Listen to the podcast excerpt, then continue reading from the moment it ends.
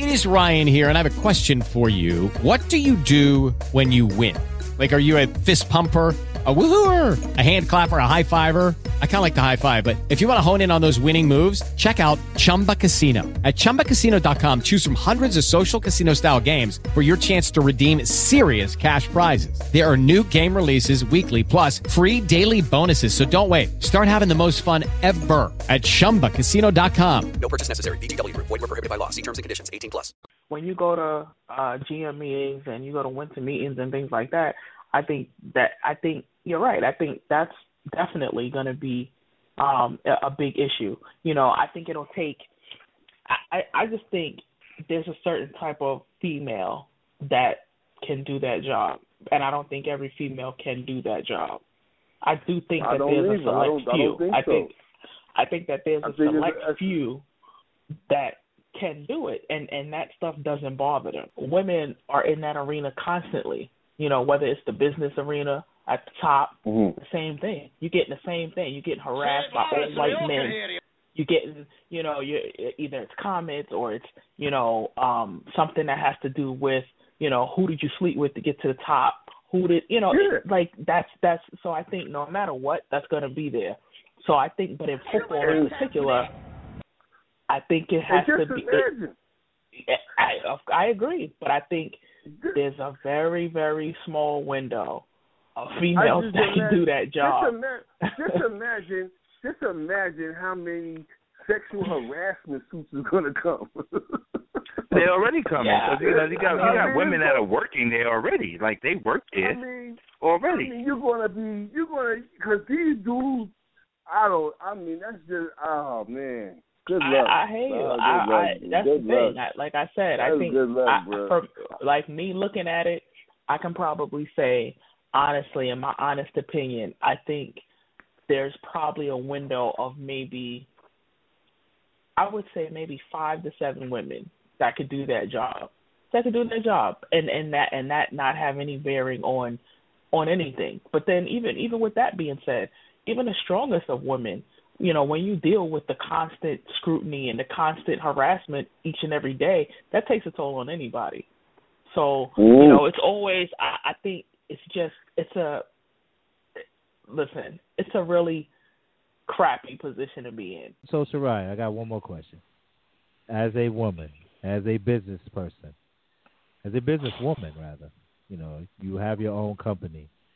What advice would you give to the young female mentors out there, such as yourself, who said, you know what? I don't need to wear stockings all the time. I could put on some pants. Okay? What you gonna say to them? Hey, put on your pants. Put on your pants and, and, get out and do it. But you know, if you're gonna put that skirt on and you go, you know, you're gonna wear that V-neck top with that push-up bra, you you know, you gotta know what you're getting into. You know, pay Oh, attention, man. keep your eyes open. You know what I'm saying? So, you know, I'm not knocking anybody that wants to go into that type of field and and wants to do the wants to do that. You know, has as- aspirations to you know, be a broadcaster, journalist, whatever it is. But you know, like like we just said, you got to know what you're getting into, and you know, every everything that that seems good is not good for you. So, you know, you got to figure out what you're willing to compromise. You know, because it is, in essence, it is a compromise. You know, I don't give a damn what nobody say. It's a compromise because you're you, you have to be a certain way. You got to fit that mold. And if you don't fit that mold, your ass is out. We get the next broad in here. Right. That's Yep. gonna do. That's gonna fall in line and do what we want. Fall right in So- line. You know, you need to come up with a plan for yourself. You know, hell, you could say, hey, I'm a, I'm a just, you know, I'm gonna just wear the V-neck for like four or five years until my first contract is up. Then I'm gonna do something else. Hey, you could do that too. You gotta know. You gotta know what it is, man. And and you know, it's just that's just that's how it is. You know, and unfortunately, but you got to get a plan for yourself. You know, you want to put the pants on, put the pants on. You know, get your entrepreneurship on. You're gonna leave college to go get a fifty thousand dollar job. Okay. Is that something to push? Is that something to be to aspire to for the people that's coming behind you? Not you per se. Oh, I want to play the sport that I love. I'll play it for free. I don't care if they didn't pay me, as long as I had, was able to put on the uniform and represent the WNBA, uh, I- I'll do it for free because some people love basketball like that. That's fine. But what about the people that's coming behind you? You would you would sell the dream that I'm leaving school to go and make fifty thousand, where a dude on the men's side is leaving school and he's gonna make five million. He knows he's gonna make five million. The the weakest dude in the first round is gonna get a five million dollar contract three years. You on the other hand, you won't it will take you fifteen years at top pay to see one point five million. You know that's you know what?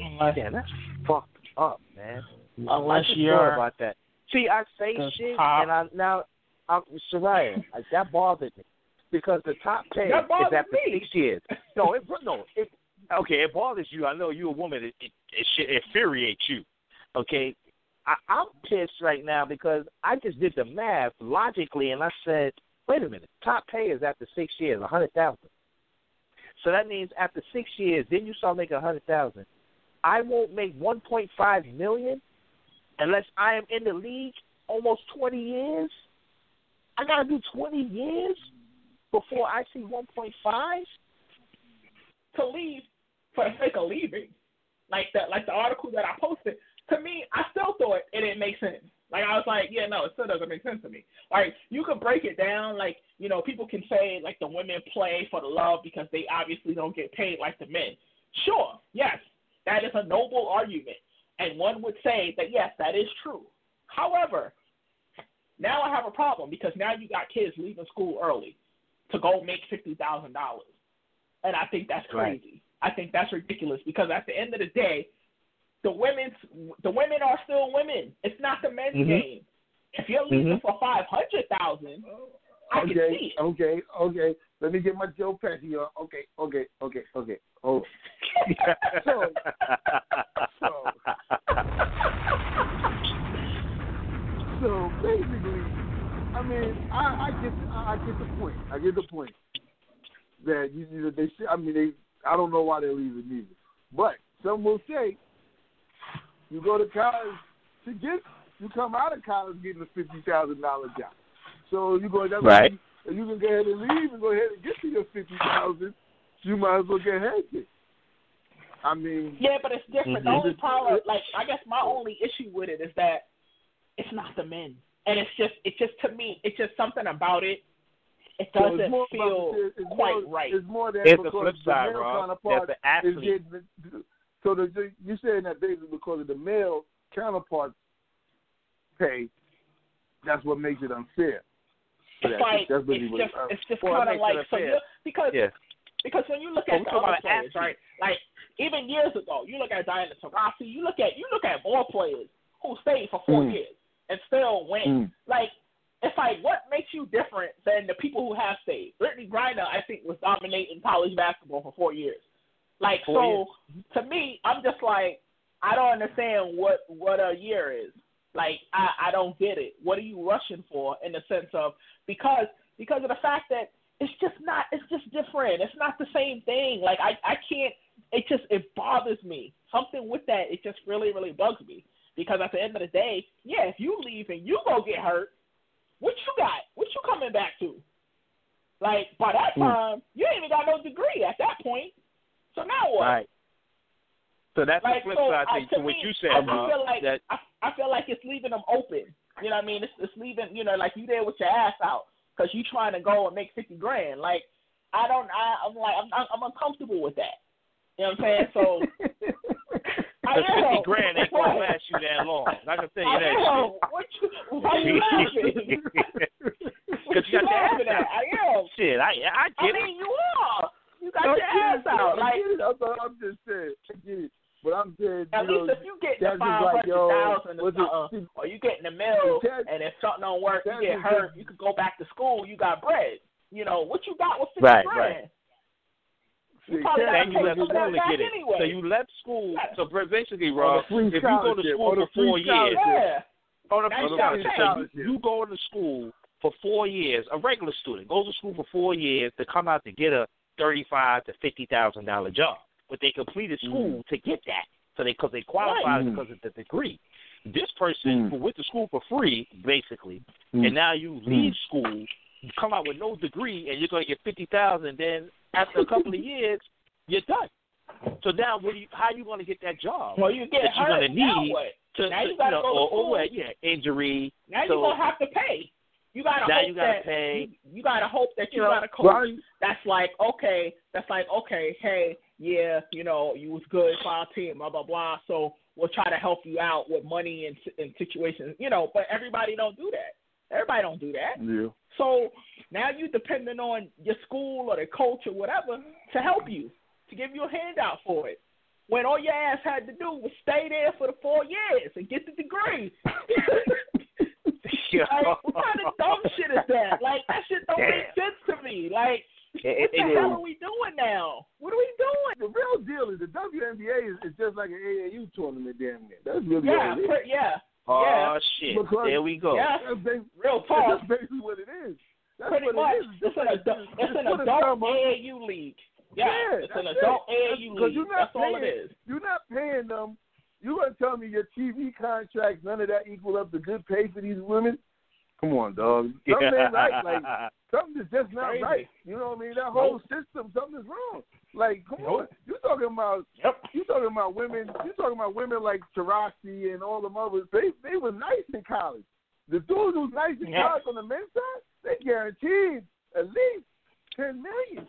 They, they Exactly. guaranteed they guaranteed lucky if they get a million. Yep. That's a big It's going to take them eight years to get. What's the- It's taking them what's the eight rookie nine deal? years to get a million What's the, what's Yo. the real quick? What's the rookie That's deal, it. Groans? for for the women. For the for, men. for the men. I think it's uh three years, like six million on a on a sliding scale. If I'm not mistaken, three for five, Six something crazy. million. You know how long? You know how long you got to play to make six million? You Your can't make in six school. million in the WNBA as a player. Stop As a player. doing. it. We got thirty is back in seconds school. left. Get crazy. that goddamn degree. Get that goddamn That's degree. crazy. Cut it out. That's crazy. We That's gonna crazy. be back on Wednesday. Yeah, it is crazy. We gonna be back on Wednesday. we'll we can continue this conversation. Then you know what, sisters? Stop playing yourself with your ass out. All right, Shariah said something like that. Anyway, Oh, with your ass We out. ain't- Get your ass back in you stop school. with your ass out. I'm not angry at them. I'm angry at the system. Her rationale for saying all lives matter was about her four million fans. She didn't want to lose endorsements. Uh, it was a bunch of rationalizations. Now, she's she obviously like her her her father, rest his soul. Like this was a dude who said, "I'm not going to fight a war in another country for for this. I'm not going to fight in Vietnam. Like I'm not going to do it. Like I'm not respected here, but you want me to go bust my ass in another country for this country, and then I'm here and you don't even respect me. I am less than a man. I'll go to jail. I'll lose my title. So her, that's what her father is, was. That's who he was. Now, the money is different. You know, they're, they're making they're making millions of dollars. So now instead of saying that okay, you know, I, I'm you know, Black Lives Do Matter. And I'm not talking about Black Lives Matter the organization. I'm talking about the mantra, Black Lives Matter. To say that you're afraid of alienating your fans, like so, what you just a robot? You just collect the check and you shut up and smile? Is this is what's going on? This is what I got from it, man. Even though she's nice and she's attractive, she sat up there with her proper etiquette and everything, you know, refined woman that she is. I still was disappointed in her responses. Like basically, she's just afraid to lose money, for the perception that she's going to lose money. Because you don't know, you might gain more fans, because they respect you because you have a position. If you fall back and say, "Oh, we need to stop killing each other and get our own community right," you're not really dealing with the issue of why these things are taking place. So you know, you could lose fans, and that that's why people lose fans because they don't have a position. They would just rather hide behind dollar bills. Now, you know, listen, you know what? Let me say, I'm not trying to be sexist, Shariah, but you know, this is a woman's issue here too. You know, you talking about Laila Ali. Oh God, I can't stand her. you know, I you know, I know we just unloaded right now. I'm sorry, it's man. like nah, I, I it's like for years, I don't know. It's always just been this thing with her. Like I always felt like it was something. It was something about her that always bothered me.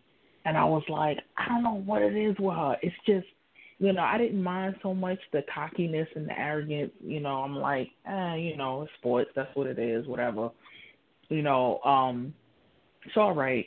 But it's just it was just something about her that I was it's just something about her seemed very seemed a little off and disingenuous. Um and Uh, fake. I, well, I mean Yeah, that that means fake, right? no, no, I know. I mean, I know. It's but like some parts, like it was like just kind of phony, you know. Yeah, just kind of certain certain aspects. Um, you know, so it's like okay. Like plastic, like like she got that plastic face, like no emotion. No, I was just like, I, I mean, I don't know. Like sometimes, sometimes I see her, you know, do interviews. I see her, you know, certain certain things she talks about, and I'm like, okay, you know, that was cool, whatever. But then other times I see it, and I'm like, yeah, something's missing. I don't know if it was just, I just felt like, you know, she really didn't come across to me as having any depth to her, other than Damn, shallow. Muhammad Ali's that daughter. I'm, I'm, you know, I know what it means. Oh, Not, I'm talking you to know, other people. I'm talking to people that don't know what you really saying. You see shallow and fake and phony. That's what I'm getting so far. You know, I just yeah, it's just something about her that I that I always just kind of, you know, wasn't really feeling. So when I read that, I was like, yeah, I guess it makes sense because I wasn't shocked by it at all. Like I was I was disappointed for who she is. Like I'm like, damn, like how could you be Muhammad Ali's kid and and and you say that? Like wow, that's that's interesting, you know. But at the same time, we in the world now. Look, look, we got Cam Newton, you know, moonwalking, you know, back walking back what he said last year. We got a whole bunch of people talking that bullshit because Mhm. we're, we're we're talking about the dollar. We're trying to save endorsements. We're trying to get that money. Ain't nobody worried about. She's not worried about. You know, she's talking about all lives, Asian lives, this live, you know, dog lives, everybody, all lives matter. Of course, we know all lives matter. Like that's that's not that's not the point. So I think you know she's trying to be PC, and you know it ain't it ain't it's not gonna go over too well. But I, I wasn't surprised because I, I she's who I thought she was. I guess you know, Yeah. and and it's just you know, but it's disappointing. You know, it's, it's very disappointing because I was like, man, you know, I thought she would be, you know, front and center, kind of trying to at least, you know, say something, you know, and and it just, you know, I mean, no depth to her, just, you know, hey, I'm cute, I'm cute, I'm the best boxer, and you know, leave it at that. So I don't know, I'm just, you know, it's disappointing. You know, it's, it's just another athlete who ain't talking about shit. So, yeah, I'm getting used to it. I'm tired of politically correct, man. When it comes to these uh questions, they're asking you Oh, money, specifically. man. It's a question. it's a direct question.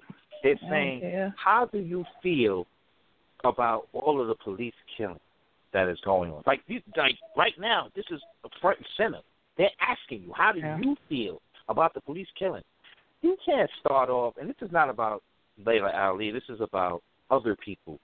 In that she's in the same boat with other people, you know, who take that politically correct stance to say, "Well, um, how do I feel about police killings? You know, I feel like, well, if we take care of our own community, um, maybe it will happen less. Or maybe if we're polite, you know, these things wouldn't happen. Or maybe if we take the stance of, of stand down, like you're not ready, you're like resist, don't resist authority.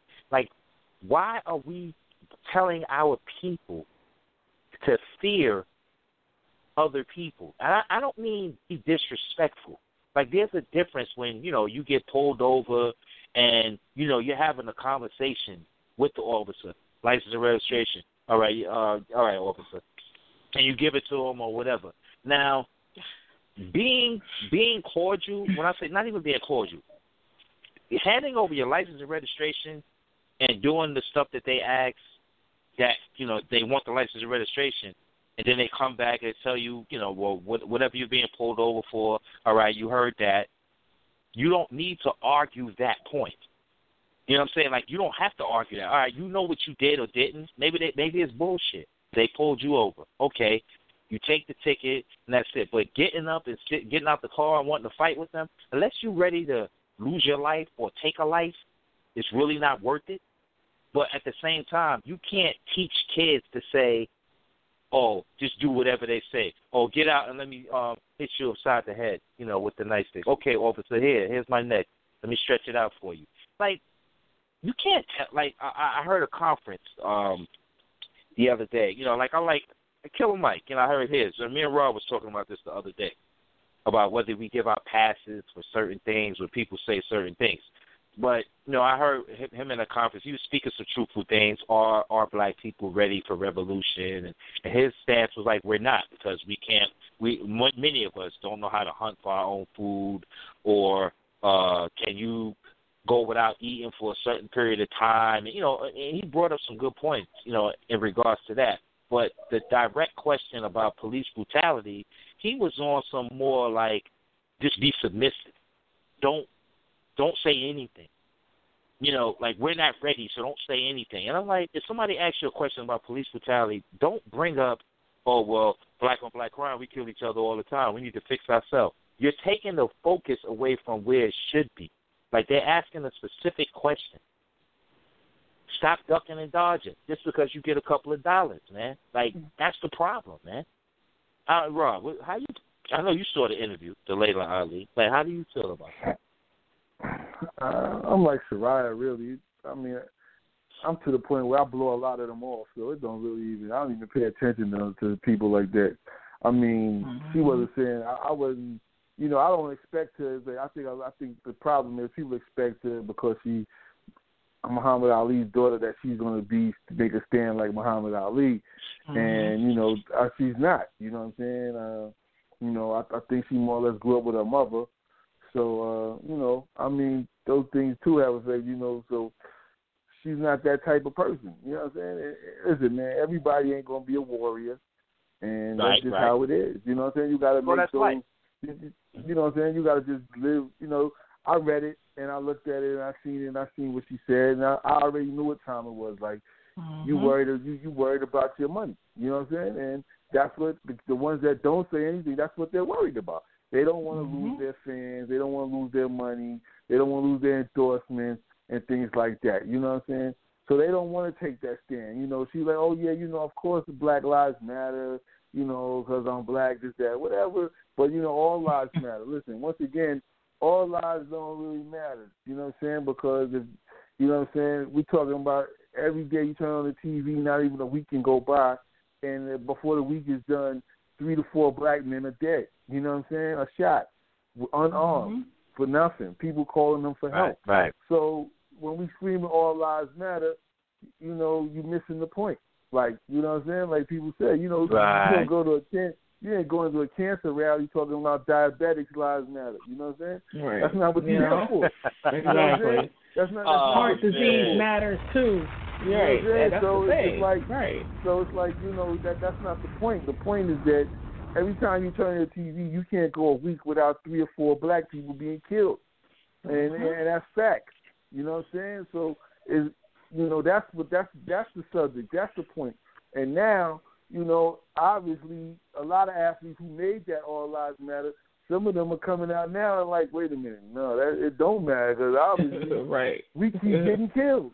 And you know, you was talking all that other, you know, we got to get ourselves together. And it's, I mean, you know, and that's the thing. Like you're just re, you're just repeating what you heard them say on the news and what other, you know, black people say. That No, no, no, no. no. There, there are specific black people that that are, that are telling them that, No, Rob. That that you know the Richard Yeah, Sherman. I you know, mean- he he flip flop. Ray Lewis's. Like you keep hearing the I same mean, but thing. they get it from somebody else. They, They not- get it from somebody They get it else. from Yeah, they get it from somebody another black person who they- feels the same way. Or they might get they may get it from the news. They may get it from Right. watching another black person on the news. They may get it from the news. They watch CNN. True. They believe that's gospel. They watch Mhm. MSNBC, Fox. They believe these things are gospel. So this is what they hear. This is what they go by. This is what most people, when they think of black people, they go by what they see on TV, how TV portray us. You know what I'm saying? Even with Mhm. athletes and rappers, we killing somebody, we robbing somebody. Mhm. You know what I'm saying? But it's all our story is, oh, we came from the bottom, and you know what I'm saying, and things like that. So it's, Right. it's like you know, this is what people see. So you know, and it, you know, she ain't gonna ruin what she she got a nice image. People see her as a nice, you know, attractive black woman. Uh, Muhammad Ali's daughter that helped, and she getting she getting to the money from it. So you know, I- like I said. I, I didn't like I said, I'm not surprised. I didn't expect Mhm. nothing from. I don't expect her to say anything Nope. different. You know what I'm saying? To me, I just wish they would not even comment. Just say, you know, I don't really have no comment on that, and move Right. on. That that's your, that's Okay. your best comment. Say no Okay. comment. Like I don't really have nothing to say about No that. No comment. You know, Uh, you know what? I can that's a respect personal, that even that's more. A, that's a personal issue. Like I don't really Right. want to. You know what I mean, that's a personal issue for me.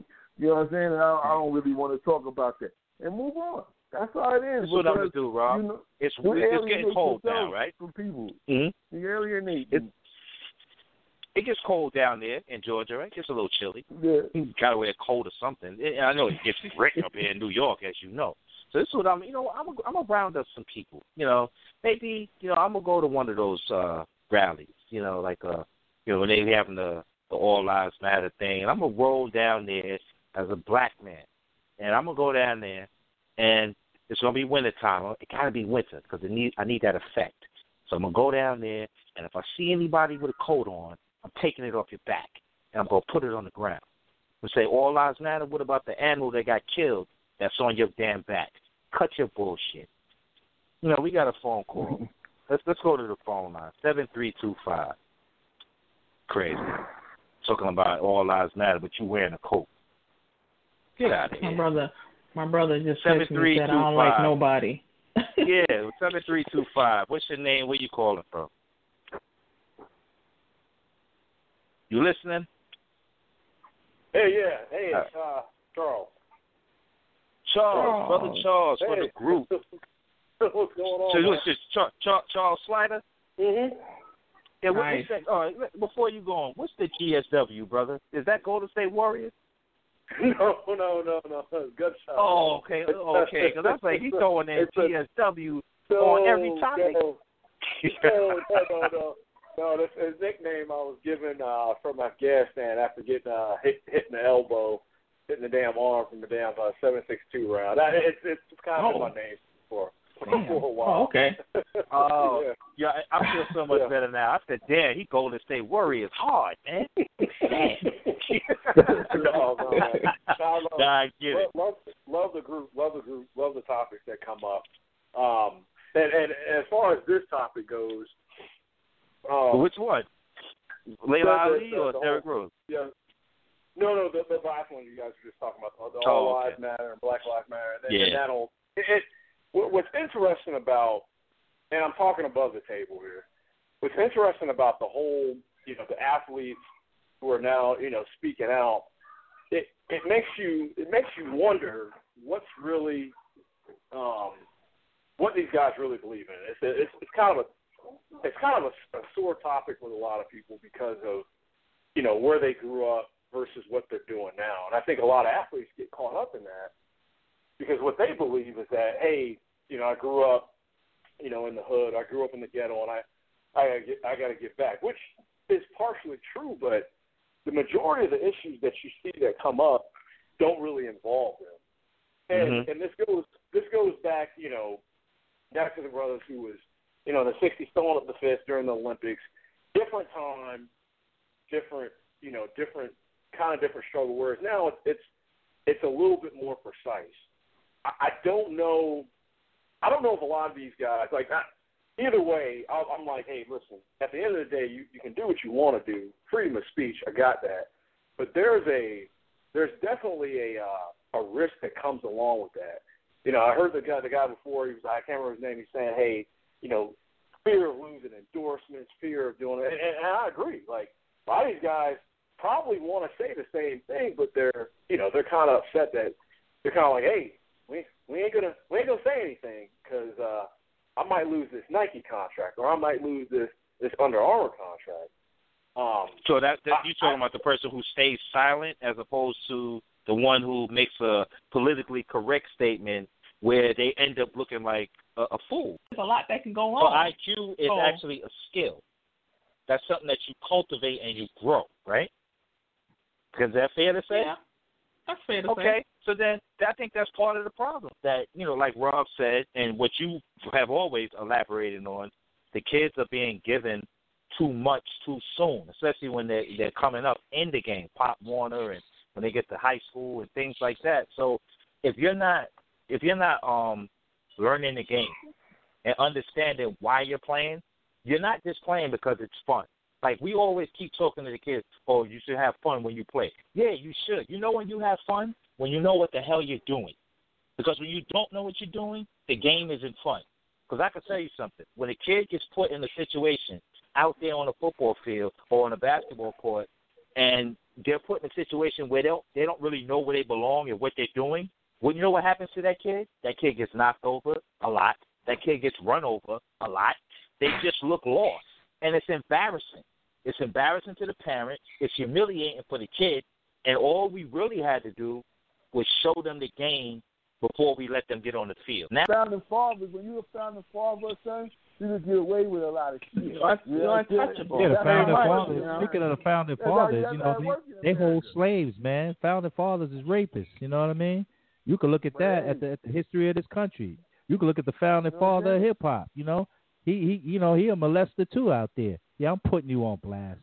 And we we talk about everything. Allegedly, allegedly, allegedly, Allegedly. Okay, allegedly. Okay, well, you know what? Allegedly, Allegedly. Thomas Jefferson had slaves. Okay, allegedly, No, he got allegedly. black That's children. allegedly. Oh, that's not alleged. That's fact. Okay, That's, that's fact. fact, right? That's fact. Yeah, a lot of That's stuff fact. is fact. You know what? Hey, That's man, fact. you don't. But, Let me and, and but let me you, put this out. but you, you saying that that man did anything is alleged. They haven't proved anything. They haven't proved that he's done anything. So oh, you say mean that. other than the people that came out and said that? Okay, I feel Hey, you, dog. I don't know. Hey, a lot of people came out and said Bill Cosby did shit. Then they came Where back and smoke, said he there's didn't do fire. shit.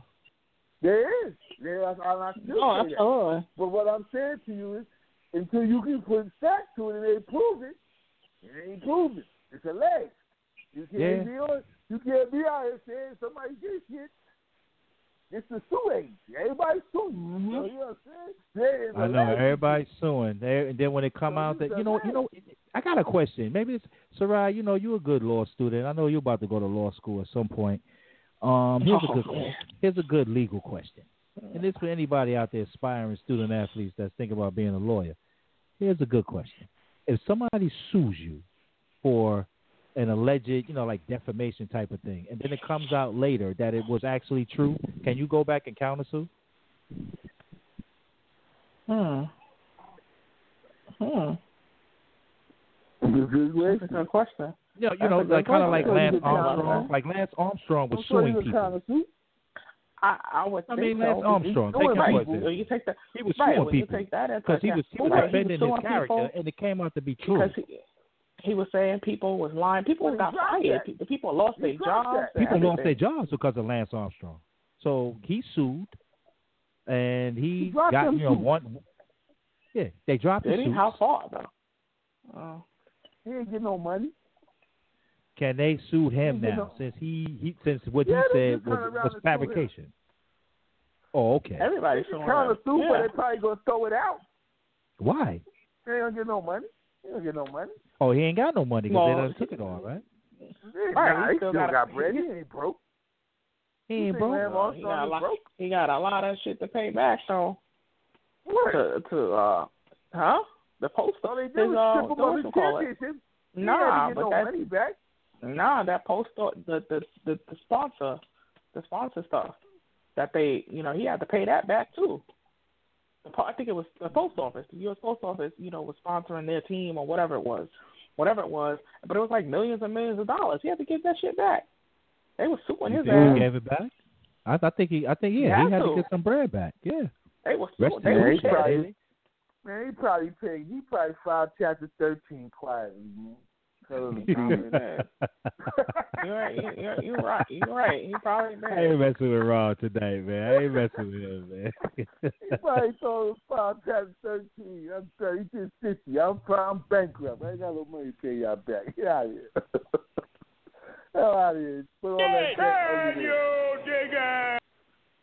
oh there. Oh, man. Hell. Hey, where the call is Crazy. at, man? If you on hold, man, press one. Get in the queue. We will get you on. If not, we gonna keep on talking, and that's okay too. That's okay. Oh man, wow, that's crazy. So you know, so Sarai, I got one more question. As a woman, as a business person, as a businesswoman, rather, you know, you have your own company. What advice would you give to the young female mentors out there, such as yourself, who said, you know what, I don't need to wear stockings all the time. I could put on some pants. Okay, what you gonna say to them? hey, put on your pants. Put on your pants and, and, get out and do it. But you know, if you're gonna put that skirt on and you go, you know, you're gonna wear that V-neck top with that push-up bra, you you know, you gotta know what you're getting into. You know, pay Oh, attention, man. keep your eyes open. You know what I'm saying? So, you know, I'm not knocking anybody that wants to go into that type of field and and wants to do the wants to do that. You know, has as- aspirations to you know, be a broadcaster, journalist, whatever it is. But you know, like like we just said, you got to know what you're getting into, and you know, every everything that that seems good is not good for you. So, you know, you got to figure out what you're willing to compromise. You know, because it is in essence it is a compromise. You know, I don't give a damn what nobody say. It's a compromise because you're you, you have to be a certain way. You got to fit that mold. And if you don't fit that mold, your ass is out. We get the next broad in here. Right. That's Yep. gonna do. That's gonna fall in line and do what we want. Fall right in So, line. You know, you need to come up with a plan for yourself. You know, hell, you could say, hey, I'm, a, I'm gonna just, you know, I'm gonna just wear the V-neck for like four or five years until my first contract is up. Then I'm gonna do something else. Hey, you could do that too. But Damn, at the end of the day, Wow. you gotta know you gotta know what it is, man, and and you know it's just that's just that's how it is, you know, and unfortunately, but you gotta get a plan for yourself. You know, you want to put the pants on, put the pants on. You know, get your entrepreneurship on, because. Hey, I'm only putting it out there. No, I, hey, I got I you know we gotta ask no questions, right? Yeah, exact. You know, and, well, I know you for a little while now, so you know this is what we do, man. We put out questions. I got too much mouth, so that's the problem. I I, Well, I we all too got much, too much so. mouth. That's why we got our own show because you know, like I said before, they don't have enough money to pay me to be on that show. I'm sorry, any show. So we have to do our own. Granted, there will be some people who will sponsor us who really believe in our talents because, you know, we are truthful, we are educated, and we have um, degrees uh, in that field.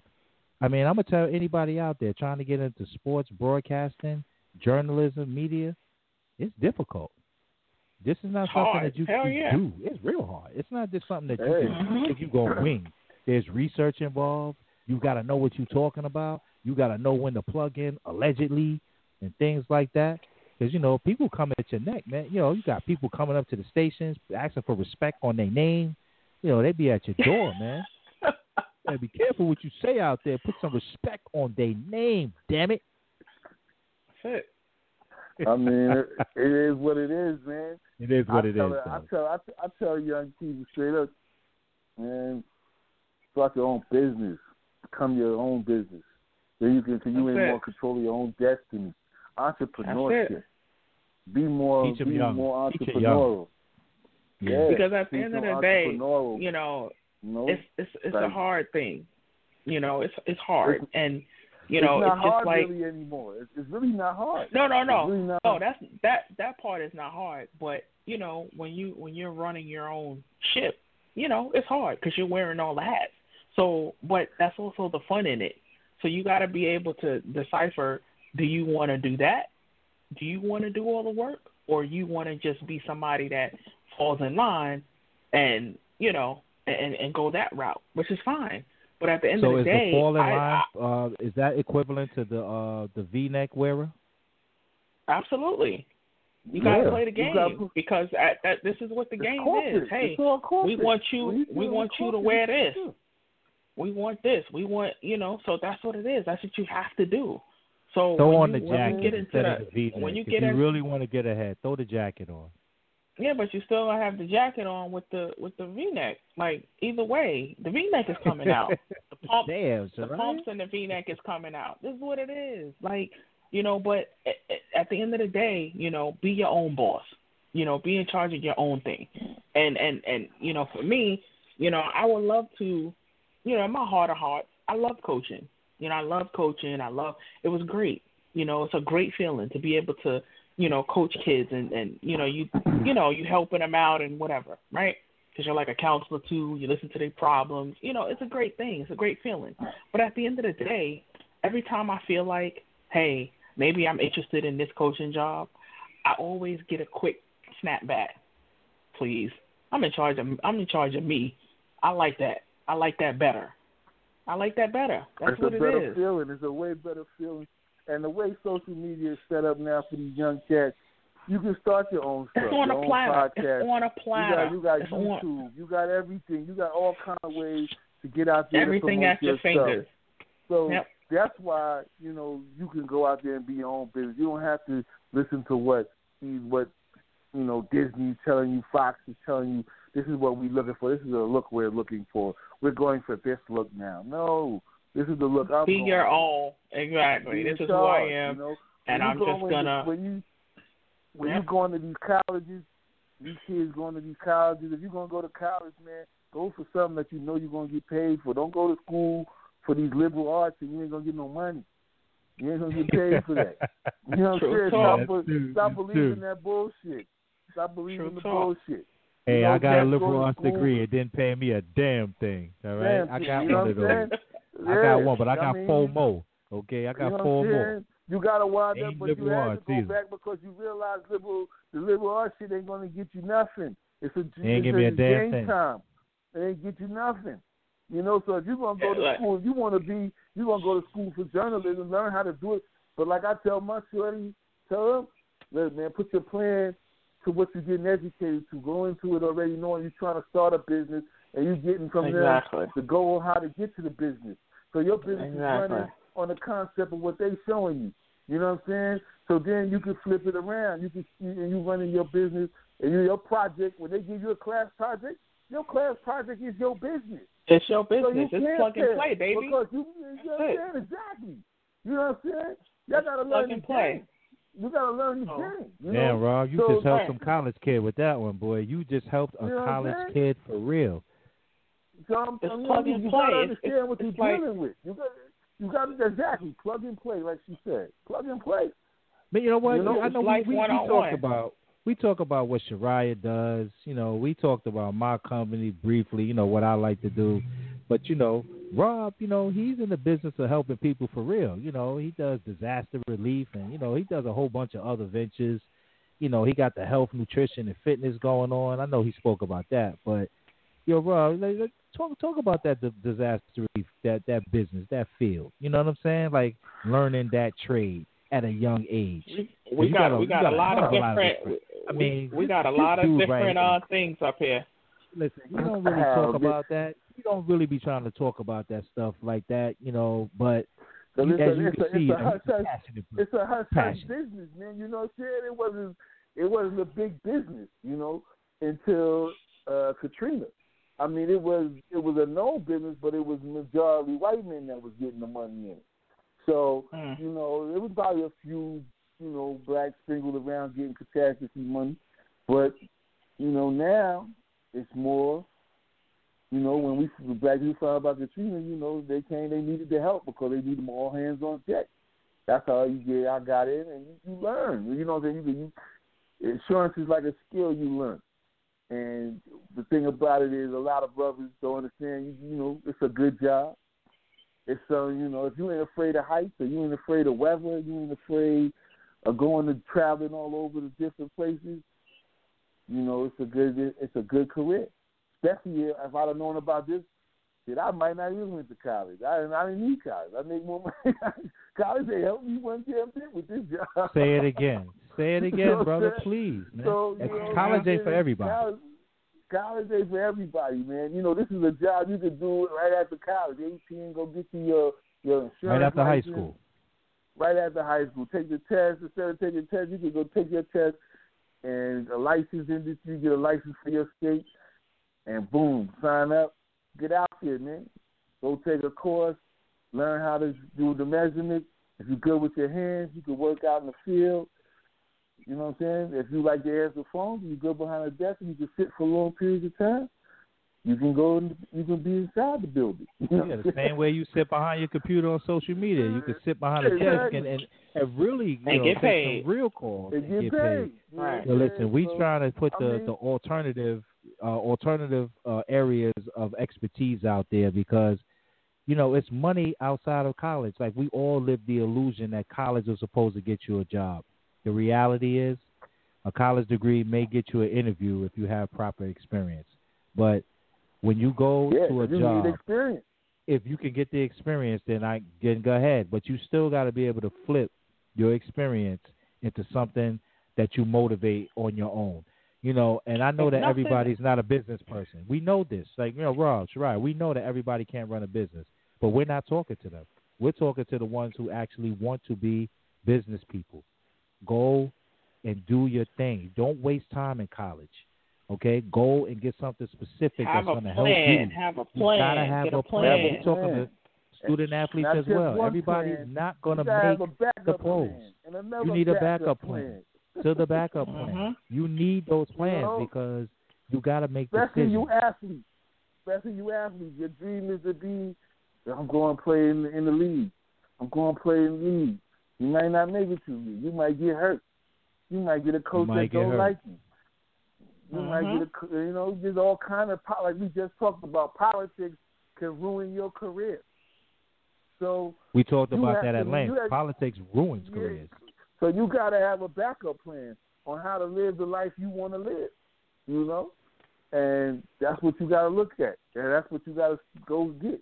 And the best thing to be is to be free. Entrepreneurship, be free, be free. You know what I'm saying? And, and we're not telling you that this, that it's easy. It's not easy. It's a grind. It's not easy. It, it's it's very grind. it's a lot of hours.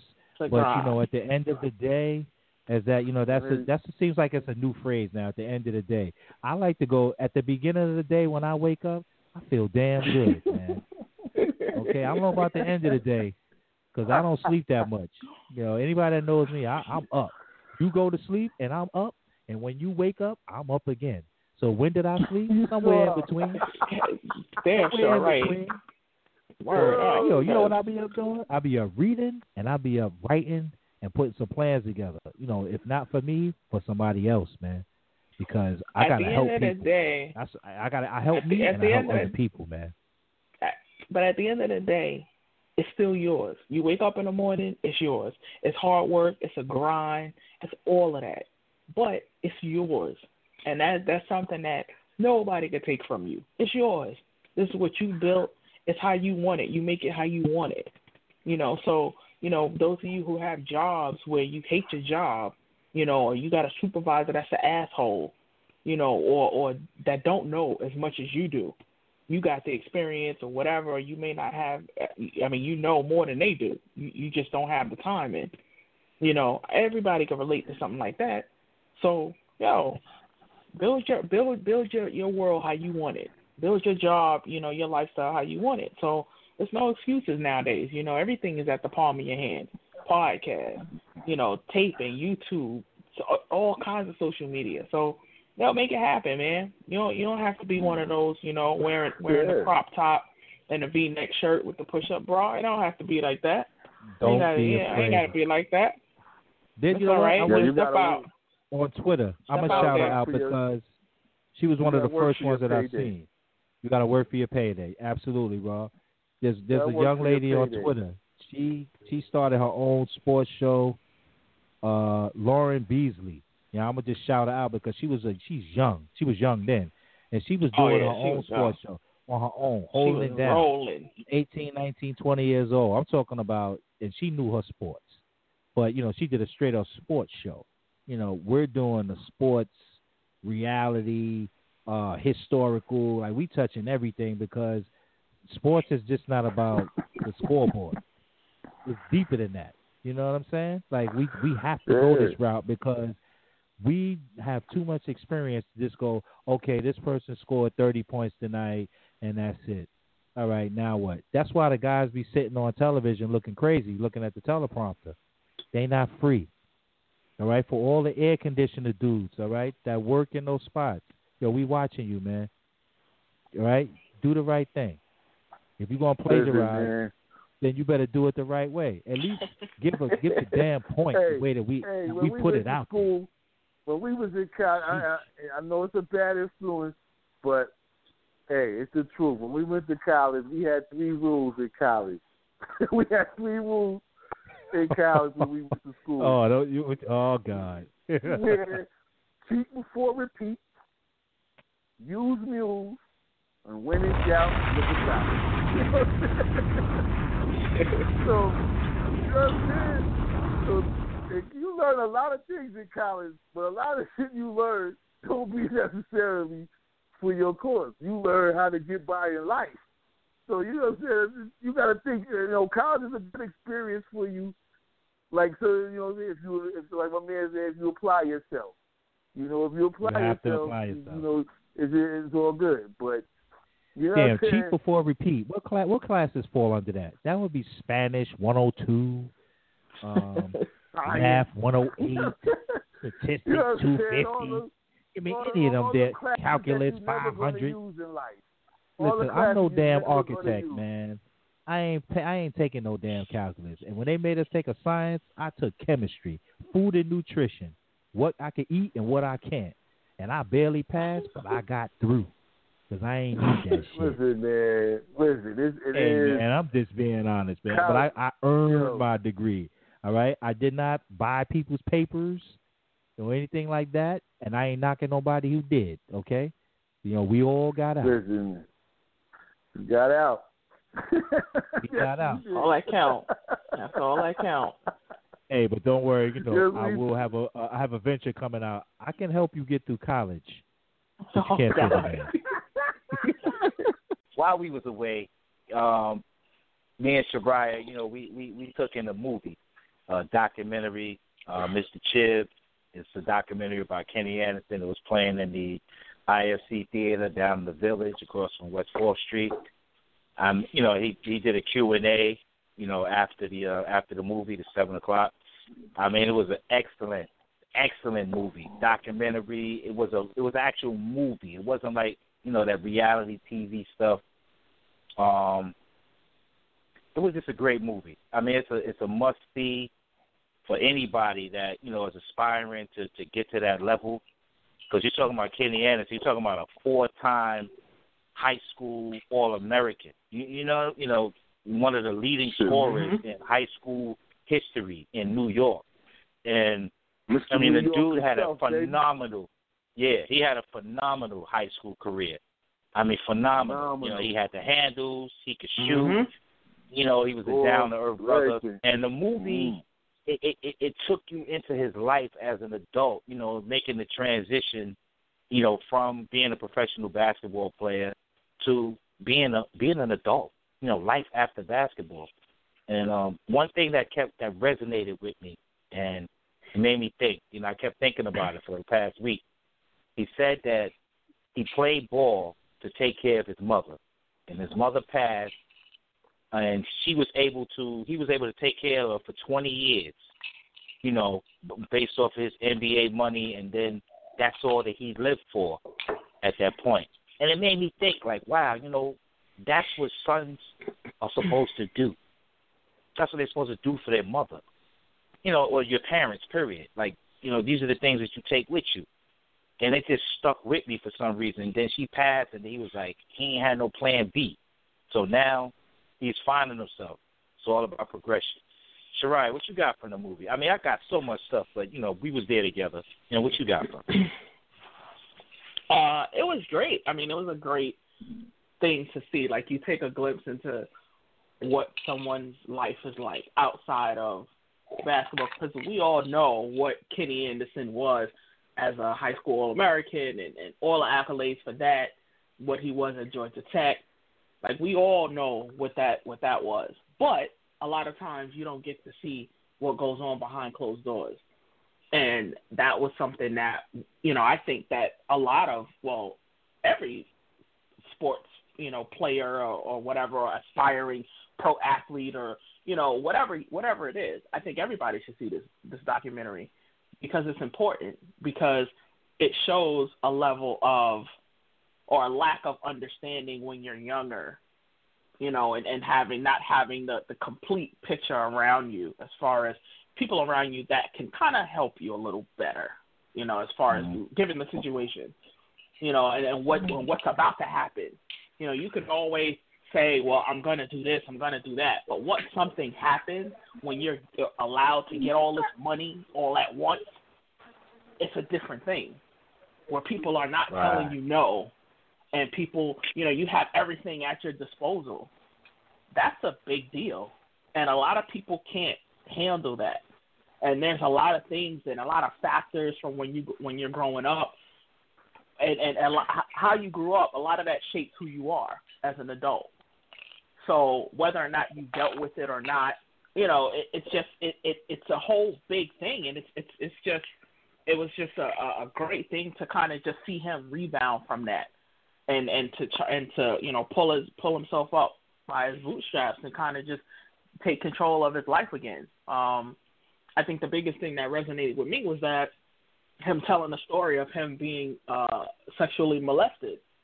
Uh, I think right. that I think that there's not enough, uh, whether there's athletes or you know black men, there's not enough of that in terms of telling your story, because like he said it, he thought, you know, it just it it it, it sounds away coming from a black male, and you know you have all of these insecurities about it, but it's not it, it's not about um you. It doesn't make you look weak or it doesn't make you look a certain way. So you know that's something else to deal with. So there's layers to it, and Oh, you know I just thought it was I, I just thought it was a great thing for him to even come out and say because he didn't have to do that. He could have just not said anything about it. And you know, I just I mean mm-hmm. I applaud things like that when when when guys come out and say like we talk about Ron Artest when he won the championship with the Lakers in 2010, and he was like, I gotta shout, give a shout out to my therapist, and a lot of us was like, you know, a lot of people was like, oh, he's talking about his therapist. That's real. You know, It's that's real, man. We I mean, that. and he said he We goes to therapy every every week. Every, You know, once a week, week. So to you know to mean, unload. you know.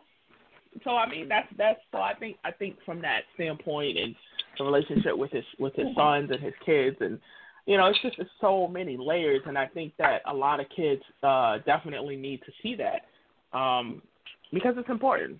So but it was He was trying you to know. he's trying to be a you know a better man and and um and a better father, better husband and the thing about a better father, better husband, Mhm. better friend.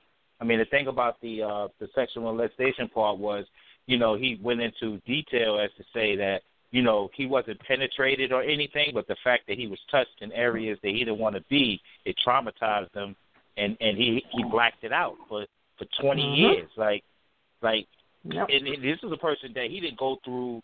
He went through a traumatic experience, but you know, it was he wasn't raped or anything, but you know, it's pretty damn close. But to be able to deal with that, and his mom being on drugs, and like he went through a lot. You're talking about a kid from the hood, you know, who you know he kept his grades in school. He had the scholarship, you know, to Molloy. Somebody, you know, they paid for it as long as he kept a, a B average. So, you know, he wasn't a dumb kid. You know, so you got to look at it like this: you're 20 years old, and you're coming into millions, and then you know you're taking care of your mom, and every like you said, Shirai, everything is yes. Nobody's telling you no. Like you the multi-millionaire, you the man, you in Jersey, you from Mhm. Queens, and you playing for the Nets. Like the world is yours for real, you know. But Rob, you know how it is, man. You know when we see these type of um these type of films, and it just takes us to a place where you know where we came from. Like, you know, Mm. Kenny represented us. You know because Yeah, we we from all from the- same era. Yeah. You know, you know. Mhm. So when when you see it, you know that it it, it was a good movie. Is all I'm saying. Know, I, I vividly remember him and Marcus Liberty. Marcus Liberty didn't do well, Mhm. True. and Anderson at least did well. you know what I'm saying? Marcus, Marcus Liberty, Liberty was my class. That was that was class of didn't, he '87. he didn't make it to the Yeah. league and none of that. But he was nice. He was Mhm. nice in high school from Chicago, whatever. And you know everybody don't every, everybody don't do it under the bright lights like that.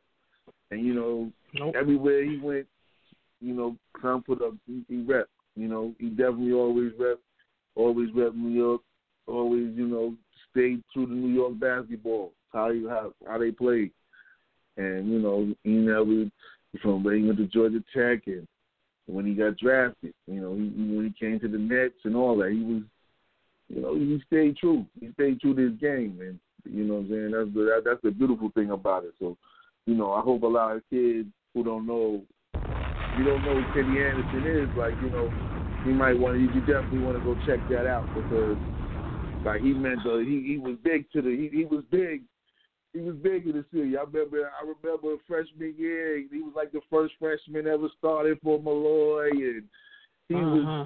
Putting up numbers and they didn't know who it like who is this? We got three more years to watch this kid. Like the city Yeah. couldn't wait. You know what I'm saying? Because the Knicks was back, the Knicks was still one of that. They wasn't good, like they ain't right now. But you know what I'm saying? He, The more things And- change, the more they stay the same. you, you, you know what I'm saying? But he was like must see basketball in the city. Everywhere Uh-huh. sold out. Everywhere you went, out of town, everywhere. Everybody wanted to find out who the kid from who the lefty from New York was. You know what I'm saying? So, you know, he son was yo, he was a official. Son was official. He, he definitely did his Mhm. thing. And a lot of kids, Mhm. a lot of you young boys who, who yeah, you aspire to be a a guard, point guard, and just even to be be a guard. Just look, go look at, go go check him out. Go check son out, man. Take a like, take know, a peek. Word. yeah, Take like a you know, what I'm peek. saying? go go to YouTube and go see some clips of him and see how he had that ball on the yo-yo and how you break a trap and all that. That's you know, that's go witness that. Kenny I mean, guess what? Those young writers don't want to work with you, so that's your fault. So how, but That's how did he fault. think that that was going to work? How how like when you think about it and you, and you put that together in your head, how did you think that that was going to work out? Considering how how he's going about doing things, because I've seen him on um uh what's the show with the the sports reporters on Sundays. Mhm. I've seen him on there countless countless times, and They let him about on black there? culture. Yeah. Yeah, he was on Wow. there. I've seen him a, a number of times. You know, he's talking about how black culture did this and black culture and, and, and you know and and so when you think about it, how did you think that these writers were going to give up their their jobs at the Chicago, you know, Tribune and all this other stuff and the L.A. Times, the Dallas Times to come write for you, and you've done, you know what I mean? How who who's going to put their name behind you, considering who you are and what you stood for? So you know, especially with Disney, they not they're not gonna let you do that. You must be out your mind. Now, if you got a little bit of how he wanted to go about it, then yeah, because you know, of course, you could sit there and talk about the black culture and put them down, and that'll work just just That's fine. what they that's wanted. what's going on with the yeah. media now. Exactly. And, So, and that's, he's that's just- what they wanted him to do. Yeah, he he he he just he really played himself on that one. I, I But don't he even been know. doing that. So what, what what was his real issue? Nobody, like y'all said, nobody wanted to come work for this dude because it basically, at, at the end of the day, he he he acts like an ass clown. Yeah. I mean, because Right. he says one Right. thing, and then you know he comes off base with another opinion. Oh, well, you know, if it wasn't for rap music, you know, none. Listen, all right, let me- I gotta. Rob, you brought this up uh maybe last week. How many HBCUs did he go to? How Exactly. many you know, Like, to look for writers? many- Like you, come on. All right. Come on, man, check this out. If you wanted, if you really wanted to do a show from the ground roots like that, then you go get you some. You go to these colleges, go get you some of these good writers, these young writers, get them internships, get them grades for it. You go out there, you tutor them on how to become better writers and create what you want. But if you think Right. if you was going to go flash, he thought he was going to go flash Disney money around and go snatch the best people in the best positions. That's no, Right. they're not going to do that. They're not leaving to go work with you. They don't. They Right. hearing through the, they hearing through the grapevine. Uh, we don't know if ESPN is going to pick that show up. Right. I'm not putting my name on they that. and they and they know how and they know how he moves. So if all I need to know is how you move, if I'm working under you and I'm I'm going and and I'm potentially looking to switch jobs, the first thing I want to know is how you move.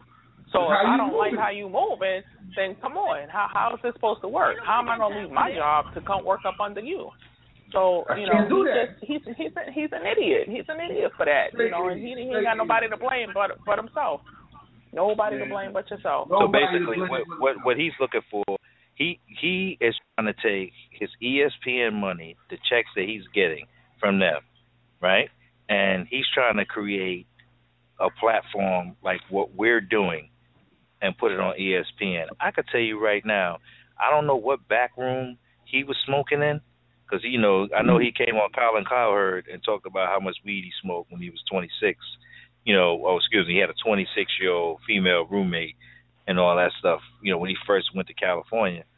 Um, I don't know how much weed he smoked, but you must be smoking if you think you was to do this type of show on a Disney station like ESPN. Th- There's no way. It. I don't care how much stuff we talk about on here, how much teaching we do, or how much expanding we do. When we take it, you know, uh, live and have video, and people can see our face, and see our expressions, and and and see PowerPoint presentations and all of that stuff. Like we we're gonna go there. I mean, because we just getting started.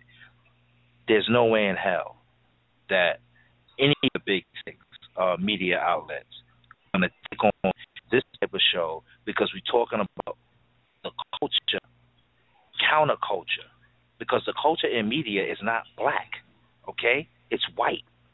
It's white Mhm. women too. Right. White women. Right.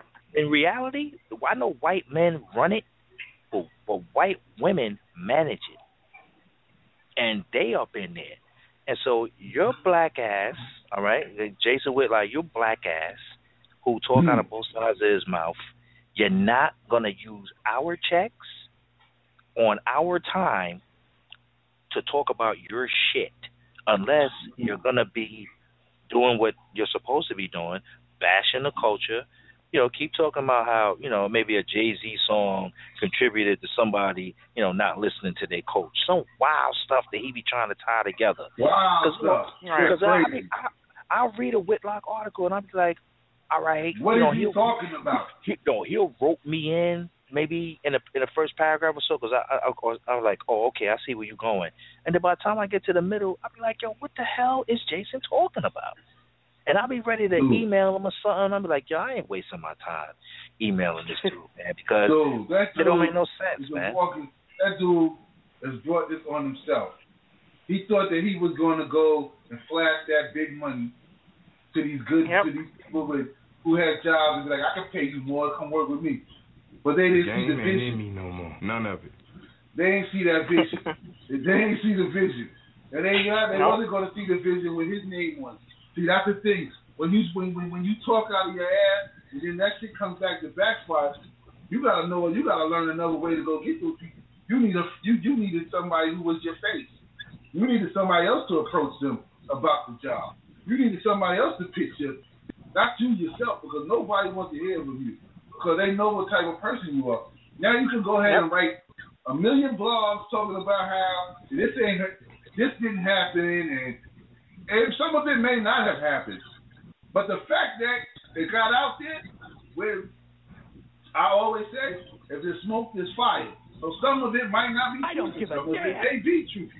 So Yep. you know, I believe he I believe he tried to get you do try to flash that big money that they probably was going to you know to pay for the writers and things like that. But they wasn't buying what he was selling because he's not believable. You know, he's not believable. He's a he's somebody that's gonna bash something. He's bashing things, and then you expect these same people to help you. Well, guess what? If you wanted to people to take you seriously, then you should have took it what there's a couple of these, these black colleges, these other colleges, started gave up go to see the, the chair people of these things and say, yo, give me some of your best writers who's about to graduate and they need they want to get into the sports business, and let them train you.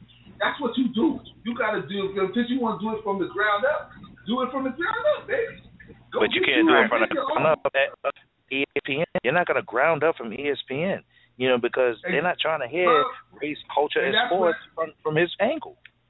Exactly, because Right. if he, like you think ESPN would give us the show? No, they wouldn't. They're gonna if they did. we- they're gonna and we- tell you. They're gonna tell Yeah. us you have to tone that shit down. You're gonna have And, to tone and, that shit. and you know We'll what? throw you And a that whole would lot be of money, but we gonna want you to, you know, we gonna need We you gonna to want you to fall in line. We want y'all to fall in line a little bit. No, that would be the conversation in the back room. I mean, that's what it would be. Hey, you know, hey, you know what? You know, we'll give y'all, Y'all you low, know, y'all low we'll give y'all three million dollars. Three million dollars a year, you know, to do your show, you know, do it weekly. But y'all, you know, y'all can't talk about this, you can't talk about that, and then you start weighing money. You're like a million dollars. Could I tone it down for a million dollars? Honestly, I don't know, man. I want to talk about what the fuck I want to talk. Oh, Like, what talk about? You know, I don't need the That's curse. it. I don't. I don't need the curse. I could. I don't. That. Understand? But talking about But the I things that we talk about, like this right here, just talk Jason because Whitlock. it's stuff that matters. Come on, it matters, man. Right. I'm not gonna be on television or be on the radio and just blowing steam in somebody's ear, like, oh man, they talking that bullshit. No, when you tune in on this, whether you archive it or listen to it live, you be like, yo, they talking about some real stuff that you need to hear. And granted, you know, we all have a, a point of emphasis where we might sound like we long winded or ranting, but it's just a point that we trying to get out. i we never rant. We trying to get it Right. out there because it's passionate. So when it's passionate and it's and it's and it's geared around sports, culture, society, race, it could never start out mainstream because mainstream Right. is counterproductive to the black experience. It, it's showing you that on television. You can look at any television show and you will see the counterproductive of what you're trying to do. It is 2015. Them Cosby shows and different world, all that's gone, man. You missed it. If you, you know, maybe you got Netflix, you could, you could kind of uh, reminisce and, you know, you know, watch that and then come talk to me. YouTube something else and then come talk to me. And understand where we came from. But he know better. Whitlock know better. You work for Fox News, Rupert Murdoch, a straight up racist redneck. All right? And you left there and you went to Walt Disney. You went to one plantation to the other. And But he was already at ESPN. He used That's what I'm saying. You was already right. You was already at ESPN. Because ESPN got rid of him before. ESPN, Yeah, exactly. crazy. They got rid of him before. Right. He said some crazy. And then you can't right. Size and then you go back. twenty inch Yep. neck, twenty inch neck, pork chop eating. act like you don't have no damn sense. Go from Fox, ESPN to Fox back to ESPN. They say, hey, we're gonna give you a show if you can get some writers. You ain't getting no Cause damn you writers. now if they really was you up behind for the the show, trap. they'd have gave you. If they was, if ESPN was behind the show, they'd have gave you, they'd have gave you access to some writers, right? So that lets you Oh, know. yeah. They, they, they, they let you know we behind your project as long as you do the work and get your own writers because we're not gonna give you no writers Right. about this. So because we don't believe. Yeah. You know what I'm saying? Would That's you right. put your career on the line for him, Shariah? Would you put your career on the line and go work under this dude, considering No, the hell no, history not of for- what not- has been going on no. for him? Given Not me. given Not at this exactly. age. And that's the problem. That's, no, that's not at this problem. age. Not, given not after I'm, not after I'm 15 years in. No, hell no. Right. Now, I'm if you, sorry, if I'm you sorry, Jay. I can't do it.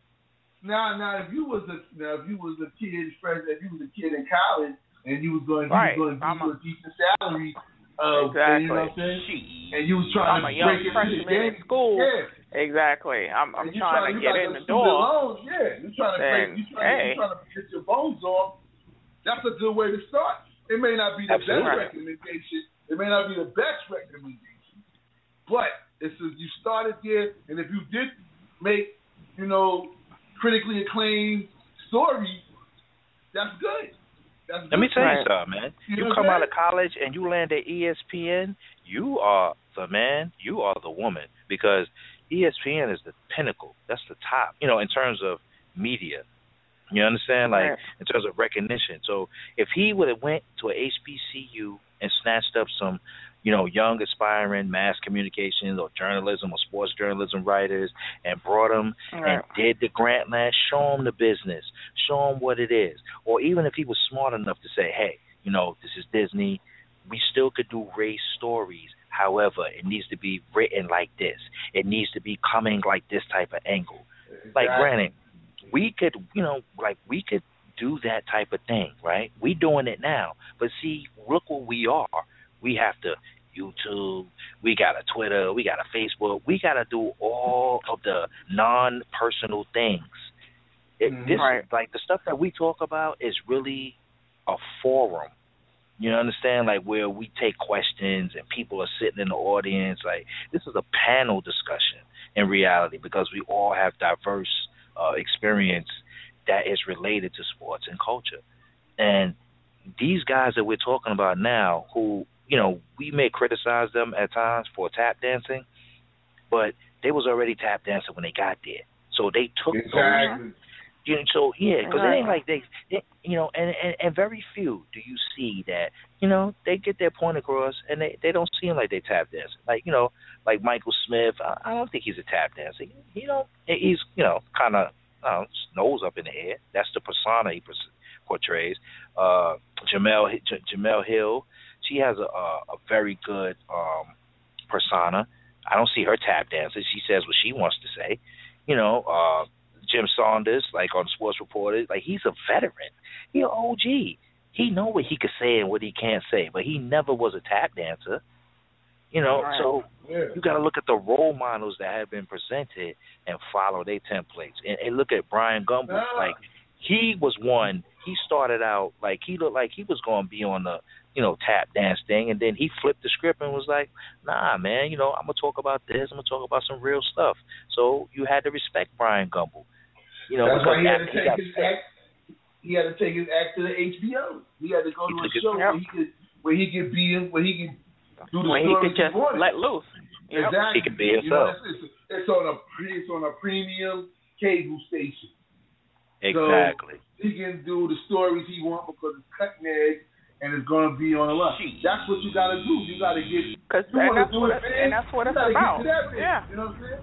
You can't be like, yep. well, you can't. ESPN already fired you. He knows this. He knows how they work. They already fired you. So if you wasn't And you coming came back, back. like how, if you wasn't coming back like how Stephen A. came back and ready to kiss that ass to do whatever it takes to keep the check coming, then no, that wasn't gonna be. They wasn't. We Yeah. ain't gonna do nothing for you. You know what I'm saying? I'm we ain't angry gonna at do them. I'm angry at the system. You know what I'm saying? And that's just keeping it a hundred. Like Stephen A. ain't just Stephen A. came, but he got fired. Remember, he had the late night show. He had all that. He They fired did. He did. Got rid of him. They got rid of him. He was hurt. Yep. He was out there. He had to start doing. He had to climb his way back by doing. Um, He was doing segments. He was doing segments. he was doing. He was doing the Steve Harvey show when Steve Harvey wasn't here. And he That's started doing that. Crazy. Steve Harvey was Steve Harvey put him on like, yo, come on, fill in for me on days I ain't here. You know, and people start listening to him again and was like, yeah, you know, we missed you. Now he's back to where he was, and now he got up. Now he he back uptown. So now he's feeling himself, and he out there issuing issuing threats to basketball players. That's the same thing you can expect from a Whitlock. I'm just a he will gangster, get I in the door. He'll get in the door and do Right. get high, get high on the person, and then be like, you know what? Like I said, it's the it's the, it's the hip hop culture that's messing up sports. It's this that's doing that. Playing them young black kids that won't pull their pants up. It's whatever. It's, it's, this is how this dude is. So I don't blame nobody for not working because I would have a hard time working. The check would have to be would have to be incredible. It, I'd have to have his check along with my check to work with him. So to uh, work with him. Like work- honestly, this is this this will be a figure. Like I'm I'm I'm thinking about everything. Like for me to work with him, knowing what he has put out there and what he has presented, man, he would have to give me like five million dollars. You know Man, that that first year. I'm t- I'm talking about just to just to be in the same office and and uh and and, and witness his bullshit. Exactly. and put and put up with because you know because the the type of personalities that we have, like yes, we are all personable, but at the same time, none of us tap dance, so we're not on the road to fame. You know, I would rather teach than Exactly. be famous any day of the Because week. that's what you it's know, about. Right. because it's about reaching and teaching. Like the, the person who is on a fame, like fame is this. Fame is you have money while you're famous, right? And then when you're not famous anymore, you got to work to get that money back, you know, and keep yourself famous. So then you wind up doing stuff that no, no, typically you wouldn't have done when you was famous, for the most part, unless you played the game thoroughly. But for the people who chase fame, that's what you're gonna get. At the end of the day, you're gonna Yeah. get an empty plate. Your plate is empty, man, and then you're gonna have to do some you know, some unre- uh, unwilling stuff, you know, to I don't know, and you still might not be famous. But somebody like Whitlock that's been around, the man is 48 years old. He knows better. He but know better. Exactly. He came in. He came in with the tap dance shoes on, man. He, he he danced better than James Brown. You know what I'm saying? With his 20 inch neck. Yeah, you figure you got a bigger mm. brain than that, man.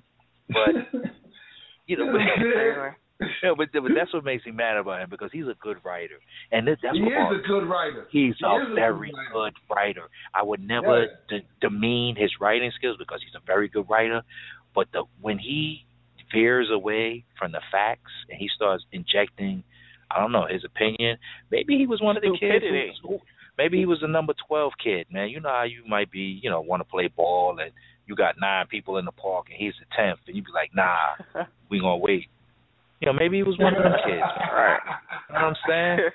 You know, but, But I he was the one that always got out. gotta- you ain't gotta kill- you ain't got to pop culture.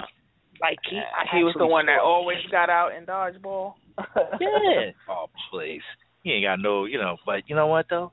If Oh, the people who are skilled, who are skilled, and they can write, you know, I, I ain't mad at them until they start, you know, um, taking their writing for granted. that nonsense. Because Exactly. you- when you write something, yo, it's there forever, man. If you don't take it down, it ain't going nowhere.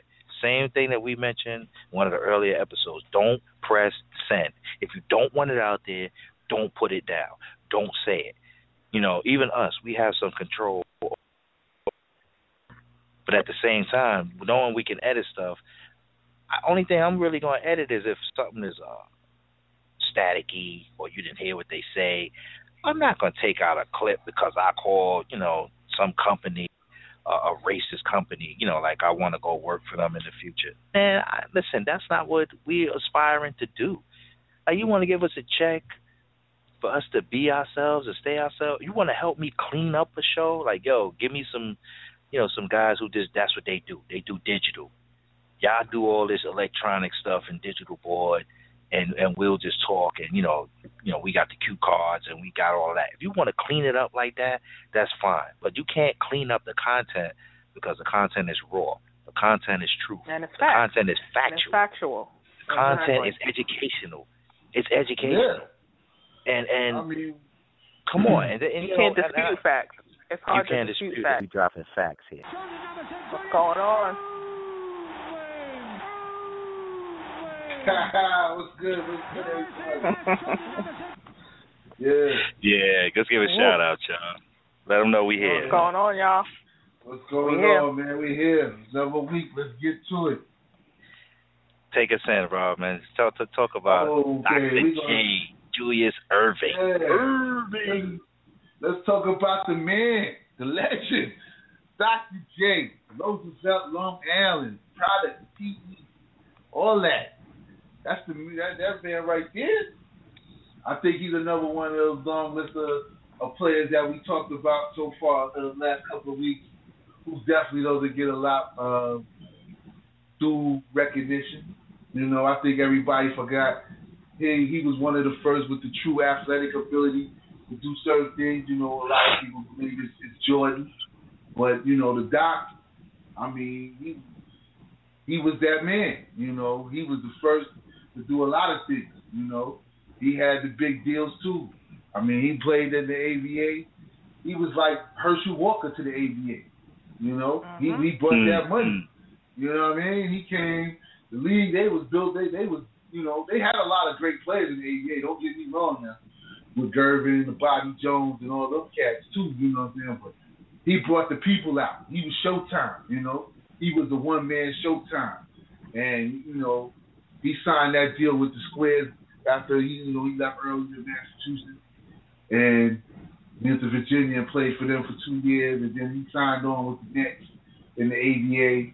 And you know, I think that's the only championship the Nets have is that one that he won that he won with them.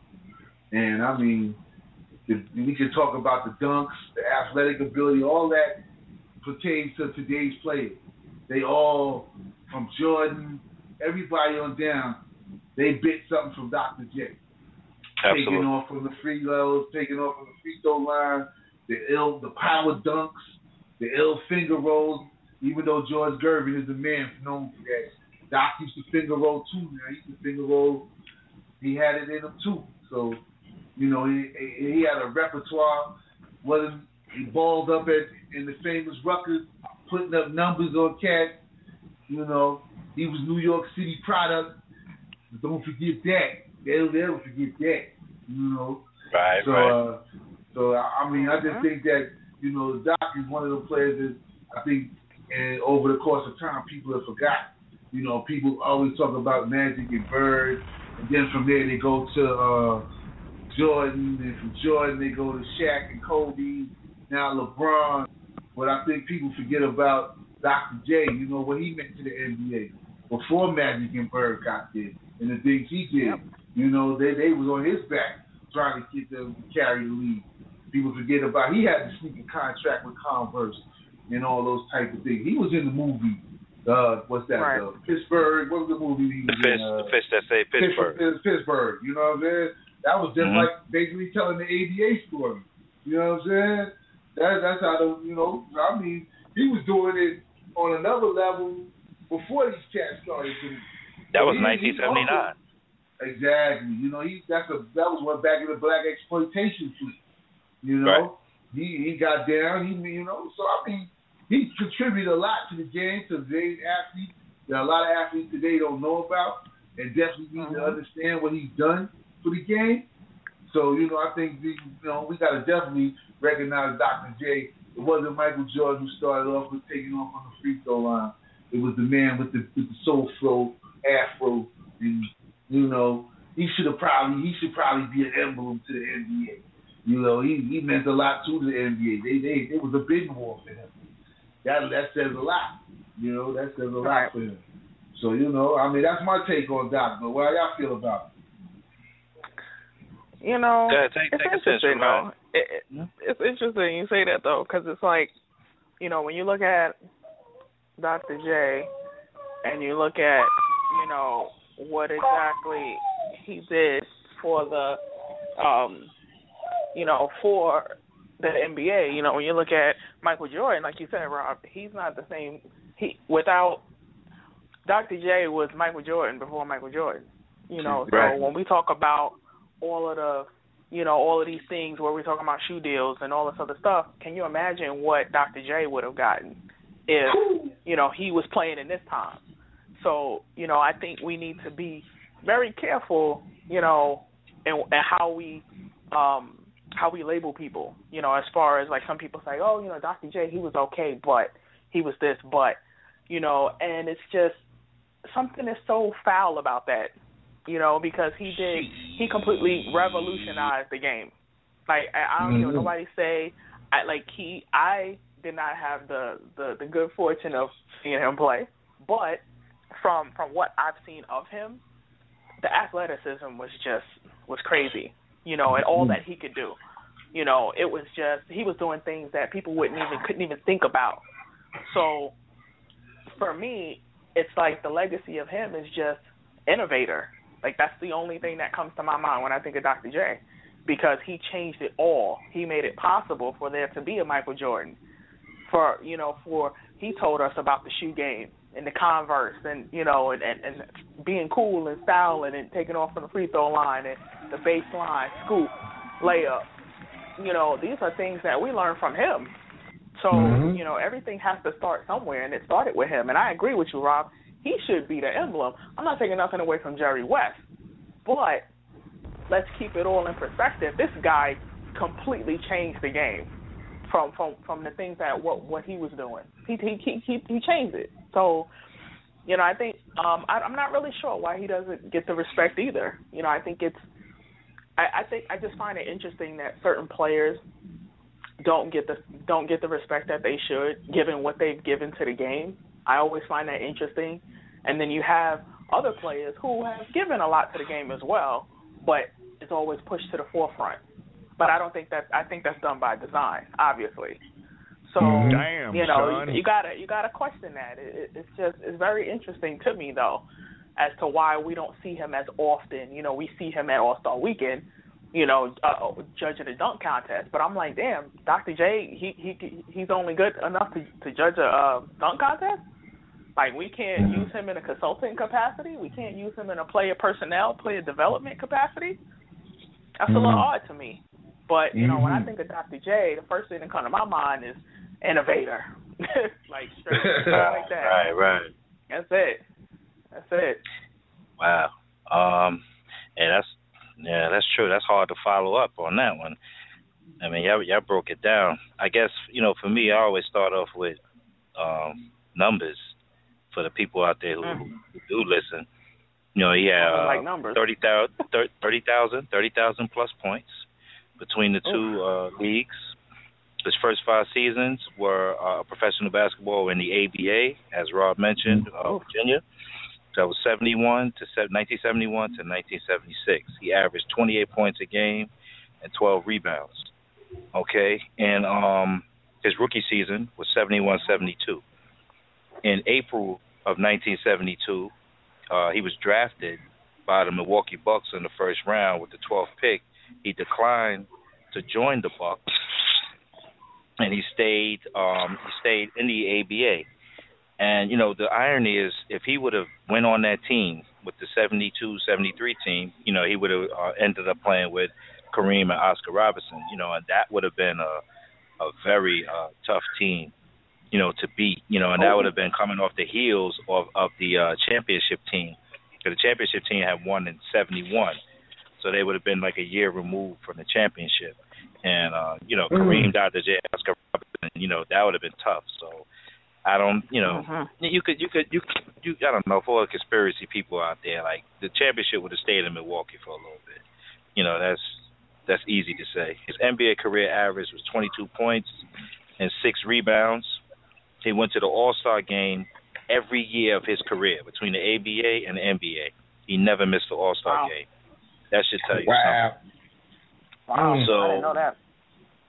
Yeah, and then um, let's see in 1985-86. Now remember, y'all just talked about everything that he had. He had the shoe deal. He was an ambassador. Uh, remember, he was a, a perennial All Star. He already had, you know, won a championship. Um, he had stock in the Coca Cola um, uh, soda plant. He had this had the Converse deal. Was doing movies. His 1985-86 salary with the Philadelphia 76ers was 1.4 1.485 million. 1,400,000 was his yearly salary. And mm-hmm. um it tells you you know, you give millions you give multi millions to the game and you get like percentages of you know, they they was really grossly underpaid still, you know, even for what they brought to the game. So look at it like this: if he was making one point one point four going out because he was that was his last season was 86 87 so he was going out with that. And jordan came in in um 84 85 season making 3 million. It shows you where the league was going you know like they were making more money but they were still keeping it you know at the point where you know you still had to uh, really work outside uh of the game and i guess Sarai, this will answer your question about why they don't get they don't get props uh, after they uh, finish the game. You know, outside of the the ageism issues that we have, you know, in this country where you know new is supposedly great and old is you know old Mm-hmm. school or whatever. Like until we stop that division, old school, new school, you just got to recognize greatness for what it is. Dr. J Mm-hmm. came in the league in 1971. You know, I was born in 1969, so granted, you know, at like three, four years old, I was able to really recognize uh, some movement you know, like who's flying up and down the court and who's jumping and who, you know, guys like Dr. J, you know, they draw you to the TV screen. Because, you know, this Mhm. guy's high flying. He got an afro. Man, I lived in Harlem at that time. We had afros, man. Dr. J looked like me, okay? Well, I look like him. So, you know, I'm going outside. You know, I'm trying to touch something, you know, touch the pole on the gate. You know, you you know, we small. We can't touch no nets. But we jumping. You know, get ready to break our Mhm. neck. You're trying to be all athletic, and he was a people's person. You know, he was out there. But this is this is the uh, language of tells you what's going on in the world of sports. October twentieth, nineteen seventy six, he was sold by the New York Nets to the Philadelphia 76ers. That's the mentality. They are commodity stocks. It doesn't matter if you're Michael Jordan, LeBron James, uh, Charles Barkley, Patrick Ewing, whoever. You can be bought and sold and told what to do. And if you don't play the game, after the game is finished playing you, you just disappear in, into the background like any other multi, Right. uh, you know, multi-level superstar. You know, Kareem's, uh, Mhm. Wilt Chamberlain, anybody, anybody could fade to to the background. You don't have to get the Mhm. limelight after you're done. You know, you either gonna play the game or you're not. Magic played the game. You know, he smiled in front of the camera. You know, he embraced. You know everything. Uh, you know, as it come out later, you know, he was really kind of cutthroat. But you know, you can't be. You know, plus Doc was a real was a real person. You know, he'll tell you how he how he, how he really felt, and uh, in the same respect as um like a Muhammad Ali. Like Mm-hmm. no matter no matter what you tried to do, you wasn't going to take away his greatness because he was what he was. And you could, you know, they threw him in jail. I'm talking about uh, Muhammad Ali. But you know, Doc, they tried to, you know, mar him and scandal and things like that. But that's the old, the, the whole syndrome here. You know, you try to rip a man down from the pedestal that you created, Mm-hmm. and, and that's where we are. But his legacy solidified because, yo, he did fly from the foul line. He was in the ABA. The NBA would not have been what it was if it wasn't for the Mhm. NBA ABA merger, with Doc being one of those key pieces. He played You yeah. got, yeah, you got to look at it. He came in the he came in the ABA in 1971. The NBA was in trouble at that time, and they tried, you know, they put him in the Yeah. draft, the territorial draft, tried to take him into the NBA. He said no. Doc said, "Nah, I like the ABA. You know, I like the crowds, I like the fan fans. Right. Uh, I'm sure they were making pretty decent money in the ABA. Nah, nah. His first, I'm talking for him. his first, his first contract was the Squires. He only made one hundred and twenty-five thousand. Oh, 125,000 in 1971. Eh, that's not bad. I mean, that's a, but you know, what was it was interesting is you said when he went to the Sixers he made one point six four, but he had just made a mill signing on with the. Uh, they had to up his contract to a million in the ABA, so he didn't make that much more. He was actually, you know, he only made a couple more thousand, really more. Right, right. went from the ABA to the NBA with that contract. So you know he was that's pretty, and you know, and when players look at him as the ambassador, he was like an ambassador to the game. He is considered the ambassador to the game. You know, they love him. Mm-hmm. He like he like the Billy Dee Williams of basketball. You know what I mean? He's so smooth. Yep. He cool. He was smooth, man. Yeah, he saw ladies commercials. Exactly. So That's what it was. he Yep. was he he wasn't no live rah rah, you know. He was just he was a smooth brother. Smooth. You know what I mean? Everything about him everything about him gives off class. Like he does everything. I mean, he was one of the first cats showing up at All Star game with the Knicks on and all that. He showed he was killing them. You know, that was just he was just smooth too. You know, everything about him just his whole style was New York. You know what I'm saying? But it was that cool. You know, he was one of them true New Yep. Yorkers who was cool. You know, they don't they wasn't bragging, wasn't boasting. He knew where he was from, and he repped it. You know, in a in a, in a nice in a, in a professional manner that made people Mhm. be like, yo, you know, like one person said, Bobby Jones said, he was the first person they knew by just one name, Doctor. They ain't saying Right. They just called him the Doctor. 'Cause, you know, Right, every- right. he was just out there performing on cat, you know. So I mean, he his due is, is definitely underrated as far as you know his value of what he did to the game. Because at that time the NBA was hurting. They had Yeah. great players, but they didn't have the dynamic player like this who could, Right. you know, you look at Kareem and Oscar Robinson, those are those are great players, but they wasn't electrifying like him. That's why. Can you imagine? Like last week we talked about Oscar Robinson. Imagine if Oscar Robinson had more flair to his game. You know, instead of just instead of him just being a straight fundamental cat who was killing you, if he had some flair to his game, he had the highlights, you know, doing stuff Doc was doing. See, then his triple doubles would have been magnified. But it That's wasn't. It was It, it, was a Yeah. quiet, huh? It was a quiet. You know what I'm saying? Way he did his thing, but the way Doc played was so electric. You had to take stock and notice what he was doing. You know what I mean? Right. So Yep. It's crazy. Very 'cause true. I think about a I think about a story that I had heard um on YouTube, and it was about it was World B. Free. He had he was telling the story because you know he's from Brownsville, and he got, Yeah, got yeah. drafted by drafted by the Sixers, and he used to uh, commute to practice um from you know Brooklyn to Philly. You know, it was only like an hour and change to get there.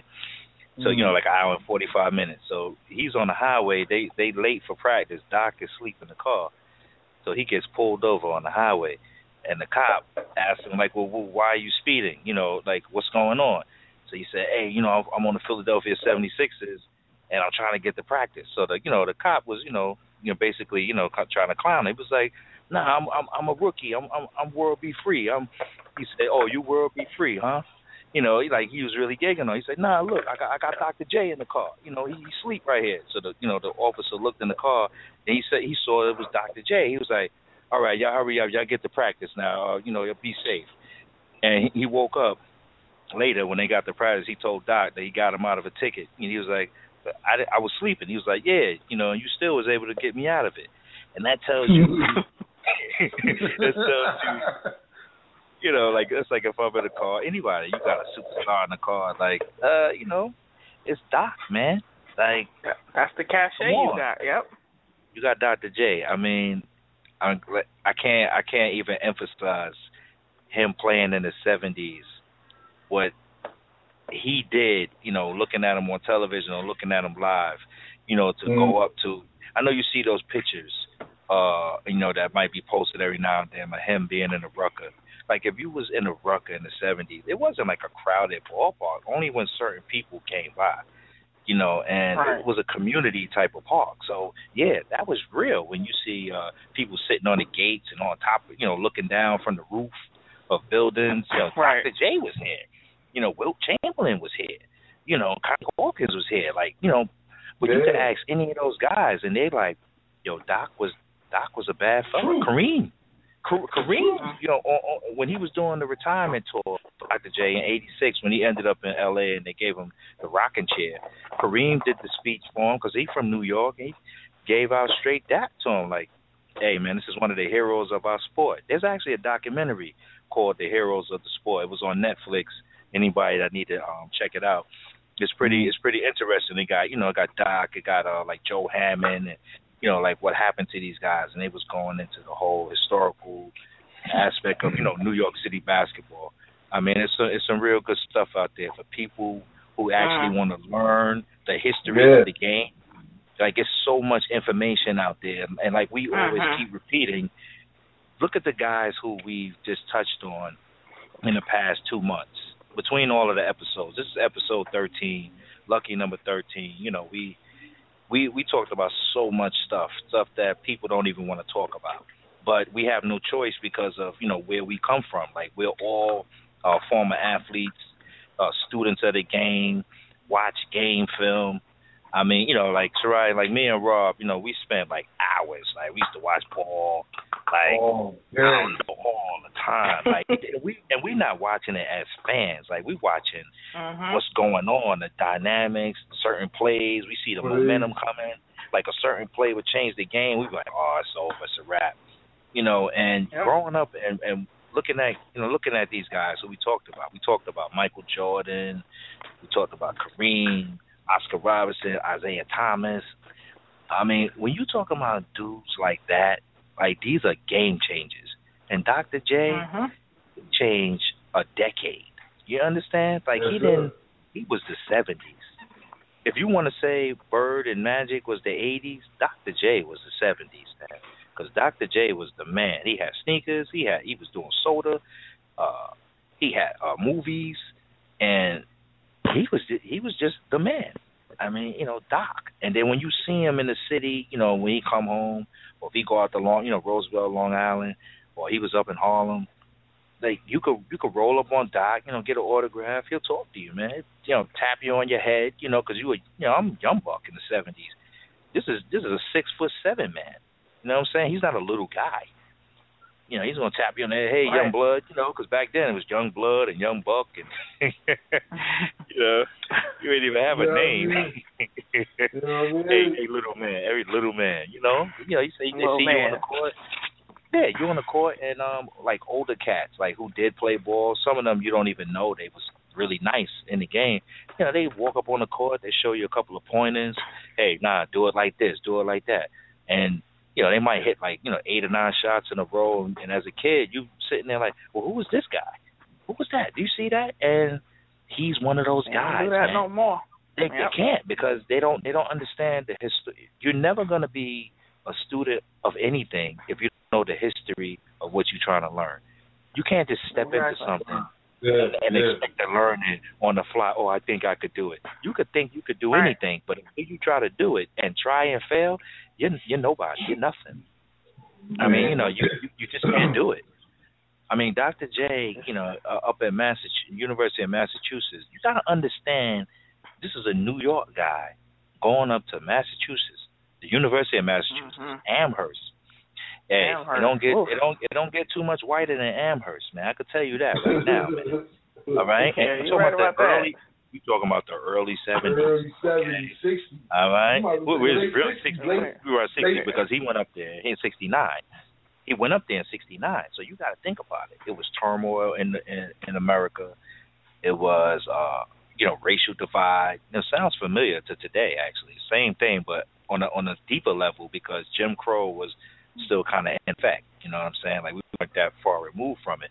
So we got this this this big black man up in you know Massachusetts, and and he's just you know dropping numbers, and he he wearing an afro and he chew gum and he's personable Right. and you know, and he's not, you know, he's not some arrogant dude. Like he's a, a people's person, and they respected him, you know. And he did his, you know, years up at UMass, and he got up out of there, went to the ABA. And if you if you want to be straight about it, you know, the ABA was really like a black ball players league. I mean, you know, So straight it like that. It, it, it was more court ball because you know it was up and down. It was just like how they played in the Rucker, and he, that was something he was familiar with. He could just get up and down, use his athletic ability. And what people didn't realize is that his athletic, when he got there, they was like, "Yeah, you doing that in college." But then he gets to the ABA, he's doing the same thing. He's still dunking Right. on He- Dan Issel. He's dunking on Art, Artis Gilmore. He's dunking on all these cats. He hanging in there and Right. He just coming out and playing, like, and oh, that's what it is. Yep. they looking at just like, oh shit, he's doing the same thing he did in college. Like, yeah, dude, Mhm. ain't nothing changed. I can still play. Right. You know, I can play. It's- you just think right, that I'm, lo- I'm a rookie. You know, Right. My location changed, but my game ain't changed. you know what I mean? So it's like, yeah, I'm still doctor. I'm, I'm the truth, baby. You better check it out. And you know, these are, you see, you can see by the work he put in. You know, in his first playoffs in the ABA, he's putting up numbers. He put up Right. numbers. He was putting up numbers the whole year. I mean, they didn't grant they didn't play too much defense in the ABA, but it didn't, right, it, right. it didn't make too much difference either way because when he got to the NBA, he still was putting up numbers. It was, Right. You know, I mean, it, it, it's not like he wasn't playing against. Exactly. It's not like he wasn't playing against the same players. He don't play against in college or in the ABA.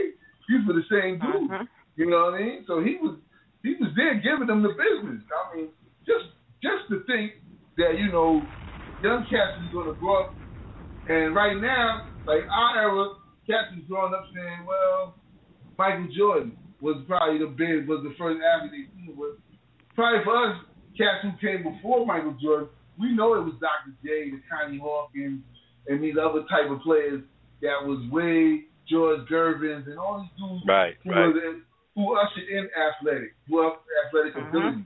You know what I'm saying? Right. And that led to the fluctuation that you see now. And that's when you started seeing, you know, seeing the big man with the handle. Because before, they wasn't used to seeing no big man with no handle bringing the ball down, jumping from damn near the foul line, dunking. That was like, Right. oh, he ain't even, he not even seven feet. He's six seven doing it. And Uh-huh. his ups is ridiculous. So, I mean, it, it, it's just a shame. You know, he only gets recognition at All Star time, and you know, in Philly, I know they they got mad love for him. But I mean, I think all over the league, it should be more for for the doc because the doc has contributed a lot to the game. And like I said, you know, he did a lot for the game as far as showing cats how to get that bread and how to be professional at getting that. Right. You know what I'm saying? Right, Like, right. there's a big difference. You could get money and be a and be an asshole, but he was getting money and being smooth about it. Like We can name about 15 of those. We can name about 15 Exactly. guys who get money in their ass. Exactly. You know, Exactly. You know, Mhm. he yeah, he got he got his money and he did it with class and dignity. You know what I'm saying? Same way Kareem, the Oscar Robertson did. it. They went about it in a different manner. They they they knew they was talented. They knew they was special. But you know, I'm going to give. I'm, I'm getting it. I'm doing it with a with professionalism on. it, You know, not so abrupt. I mean, and I and don't get me wrong, because I definitely support the young boys. I, I get it. I, I understand. I get it. They got the chip on their shoulder, but you still got to do some things with class and dignity. You know what I'm saying? You got to be more professional. You got to learn to be a little more professional. That's the truth. Yeah. They definitely do. You know what I'm saying? And that's You're right about that. you know, and that's where Doc come in with where you don't have to bring in if you don't feel and I don't know why you would feel that he's not a good basketball mind, but you should be able to have him as a consultant on how to show cats to once again like Kareem and them, be professional. This is how you do it. This is how you go about handling your business. Make sure you have the right people around. Make sure you're doing the right thing. You know what I'm saying? And these is what you're using these guys for because they've been through the league. They have the experience. They have the knowledge. They've been great. They know how to be great, and they can show you mm-hmm. how to even be greater. They can And show that's you. Why, Exactly. That's where, and that's where you get cats like the Robert Griffin, and then when they don't listen to the other black athletes, whether you believe Dominic McNabb was great or not, that's that's debatable. I think he was great. I thought he was a great player. I thought he could, he had a lot to offer to you. Some people may not believe that, but he's been through the situation. So that's what you need. That's what you need the old heads to bring the young heads through the through the game and show them certain things that they don't have. What is the Michael Jordan legacy? MJ, MJ. Like I'm first, I'm gonna start off with his legacy. MJ, in my lifetime, is going to be. I'm still going to say he is the greatest player that I've ever seen play. That's bottom line. I'm I'm 40 ad, and I'm I'm still sticking with MJ because that's how I believe. He done it in college. He did it in the Olympics. He done it in the pros. He's a winner. Can't knock being a winner. He's a winner. He's a true champion. He won. Bottom line. Can't take that from him. You know what I'm saying? Love. He killed my Knicks. I res- I still respect the game. I, I just I can't can't deny that. I love the game. I love basketball. I love what he do on the floor. Everybody that's playing right now, they all give it up to MJ because of what he's done. He's basically done it. He showed you how to get the money. He showed you how to stop letting the NBA pimp you. The NBA can't use, he couldn't use his likenesses. They had to pay him for everything. That's right. Pay me. Pay me. You're not going to use it and get me nothing for free off of me. He got Ewing. He got Barkley. He got all them cats to start doing the same thing. You know, so I mean, he's a businessman. That's right. He is. He got he, he handled that business. That's what you got to do. You know, where he, he sacrificed a lot in his first years when he played. He didn't get he wasn't getting the big contracts. He let the other players get the big contract. Then at the end, when he had to come back, they had to pay him. That's right. You got to pay me now. Now I need that bread. You got to pay me. I'm selling out arenas everywhere. I'm the number one. I'm the biggest draw in the sport. You know what I mean? got to pay him. So to that, everybody started getting paid, all of them. So you can't. I mean, his his effect on the game changed everything. The way they, the shorts, the way they look on the court, the way cats Mhm, walk, chew gum, cats and got bald heads, everything. I mean, there's nothing that he ain't put his print on on the game. I don't know anybody who's done that. Nobody's done that. Nobody's done what he's done. He changed the game. How the game, Okay. everything, every facet to it. Now you want to get into sneakers and all that? Come on, man. This is this is business. This is business. At the end of the day, if you don't want to buy it, don't buy it. You know, Right. if they want to spend two hundred and fifty, if they want to spend two hundred and fifty dollars, that's on them. But you know, the same shit. It's the And- but it don't matter. Polo doesn't. sell the same. it's a great- Polo, Polo You sell the same shirt. They still buy it. Very true. Very They true. they still buy it. They sell the They same go on Yankee sale. hat. They sell it. So yeah, do they should Jordans. go on sale. So do Jordans. I buy all He my do. J's on sale. I buy all my J's on. See, you know me since '89. Since you know me, you know every. I cop Jordans all the time. I've been wearing You- Jordans. yeah, When yeah, he- yeah. No when he- doubt, when he- no doubt. When he, was, when he was killing the Knicks, I was still wearing J's. I That's what I understand. J's. And You I know what didn't I'm saying? understand. It don't matter. Them shits was good sneakers. I'm a sneaker collector. I love sneakers. You I are. collect You yeah, true indeed. You know that. You know I collect sneakers. I'm a sneaker collector. That's what I do. Right. So I love this. I don't mind buying the J's. Even now, when I buy J's, I don't buy them for 250. No, of course not. But if somebody out there wants to buy them for 250, that's their prerogative. If you don't want to buy them, you don't buy them. That's the great thing about living in America. You don't have to do nothing. He ain't forcing nobody to buy them. He putting them out and cats want to buy them.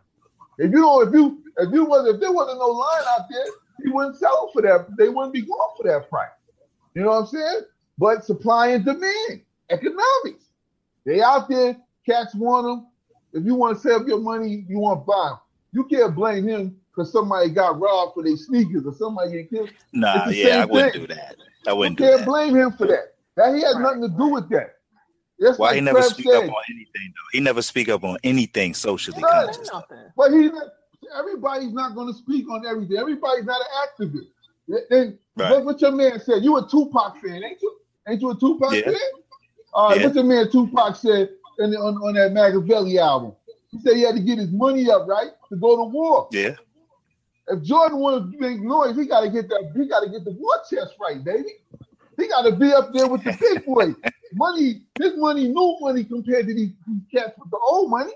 He got to build the war chest. You can't just be out here talking all crazy and ain't got nothing, no, nothing to back you up.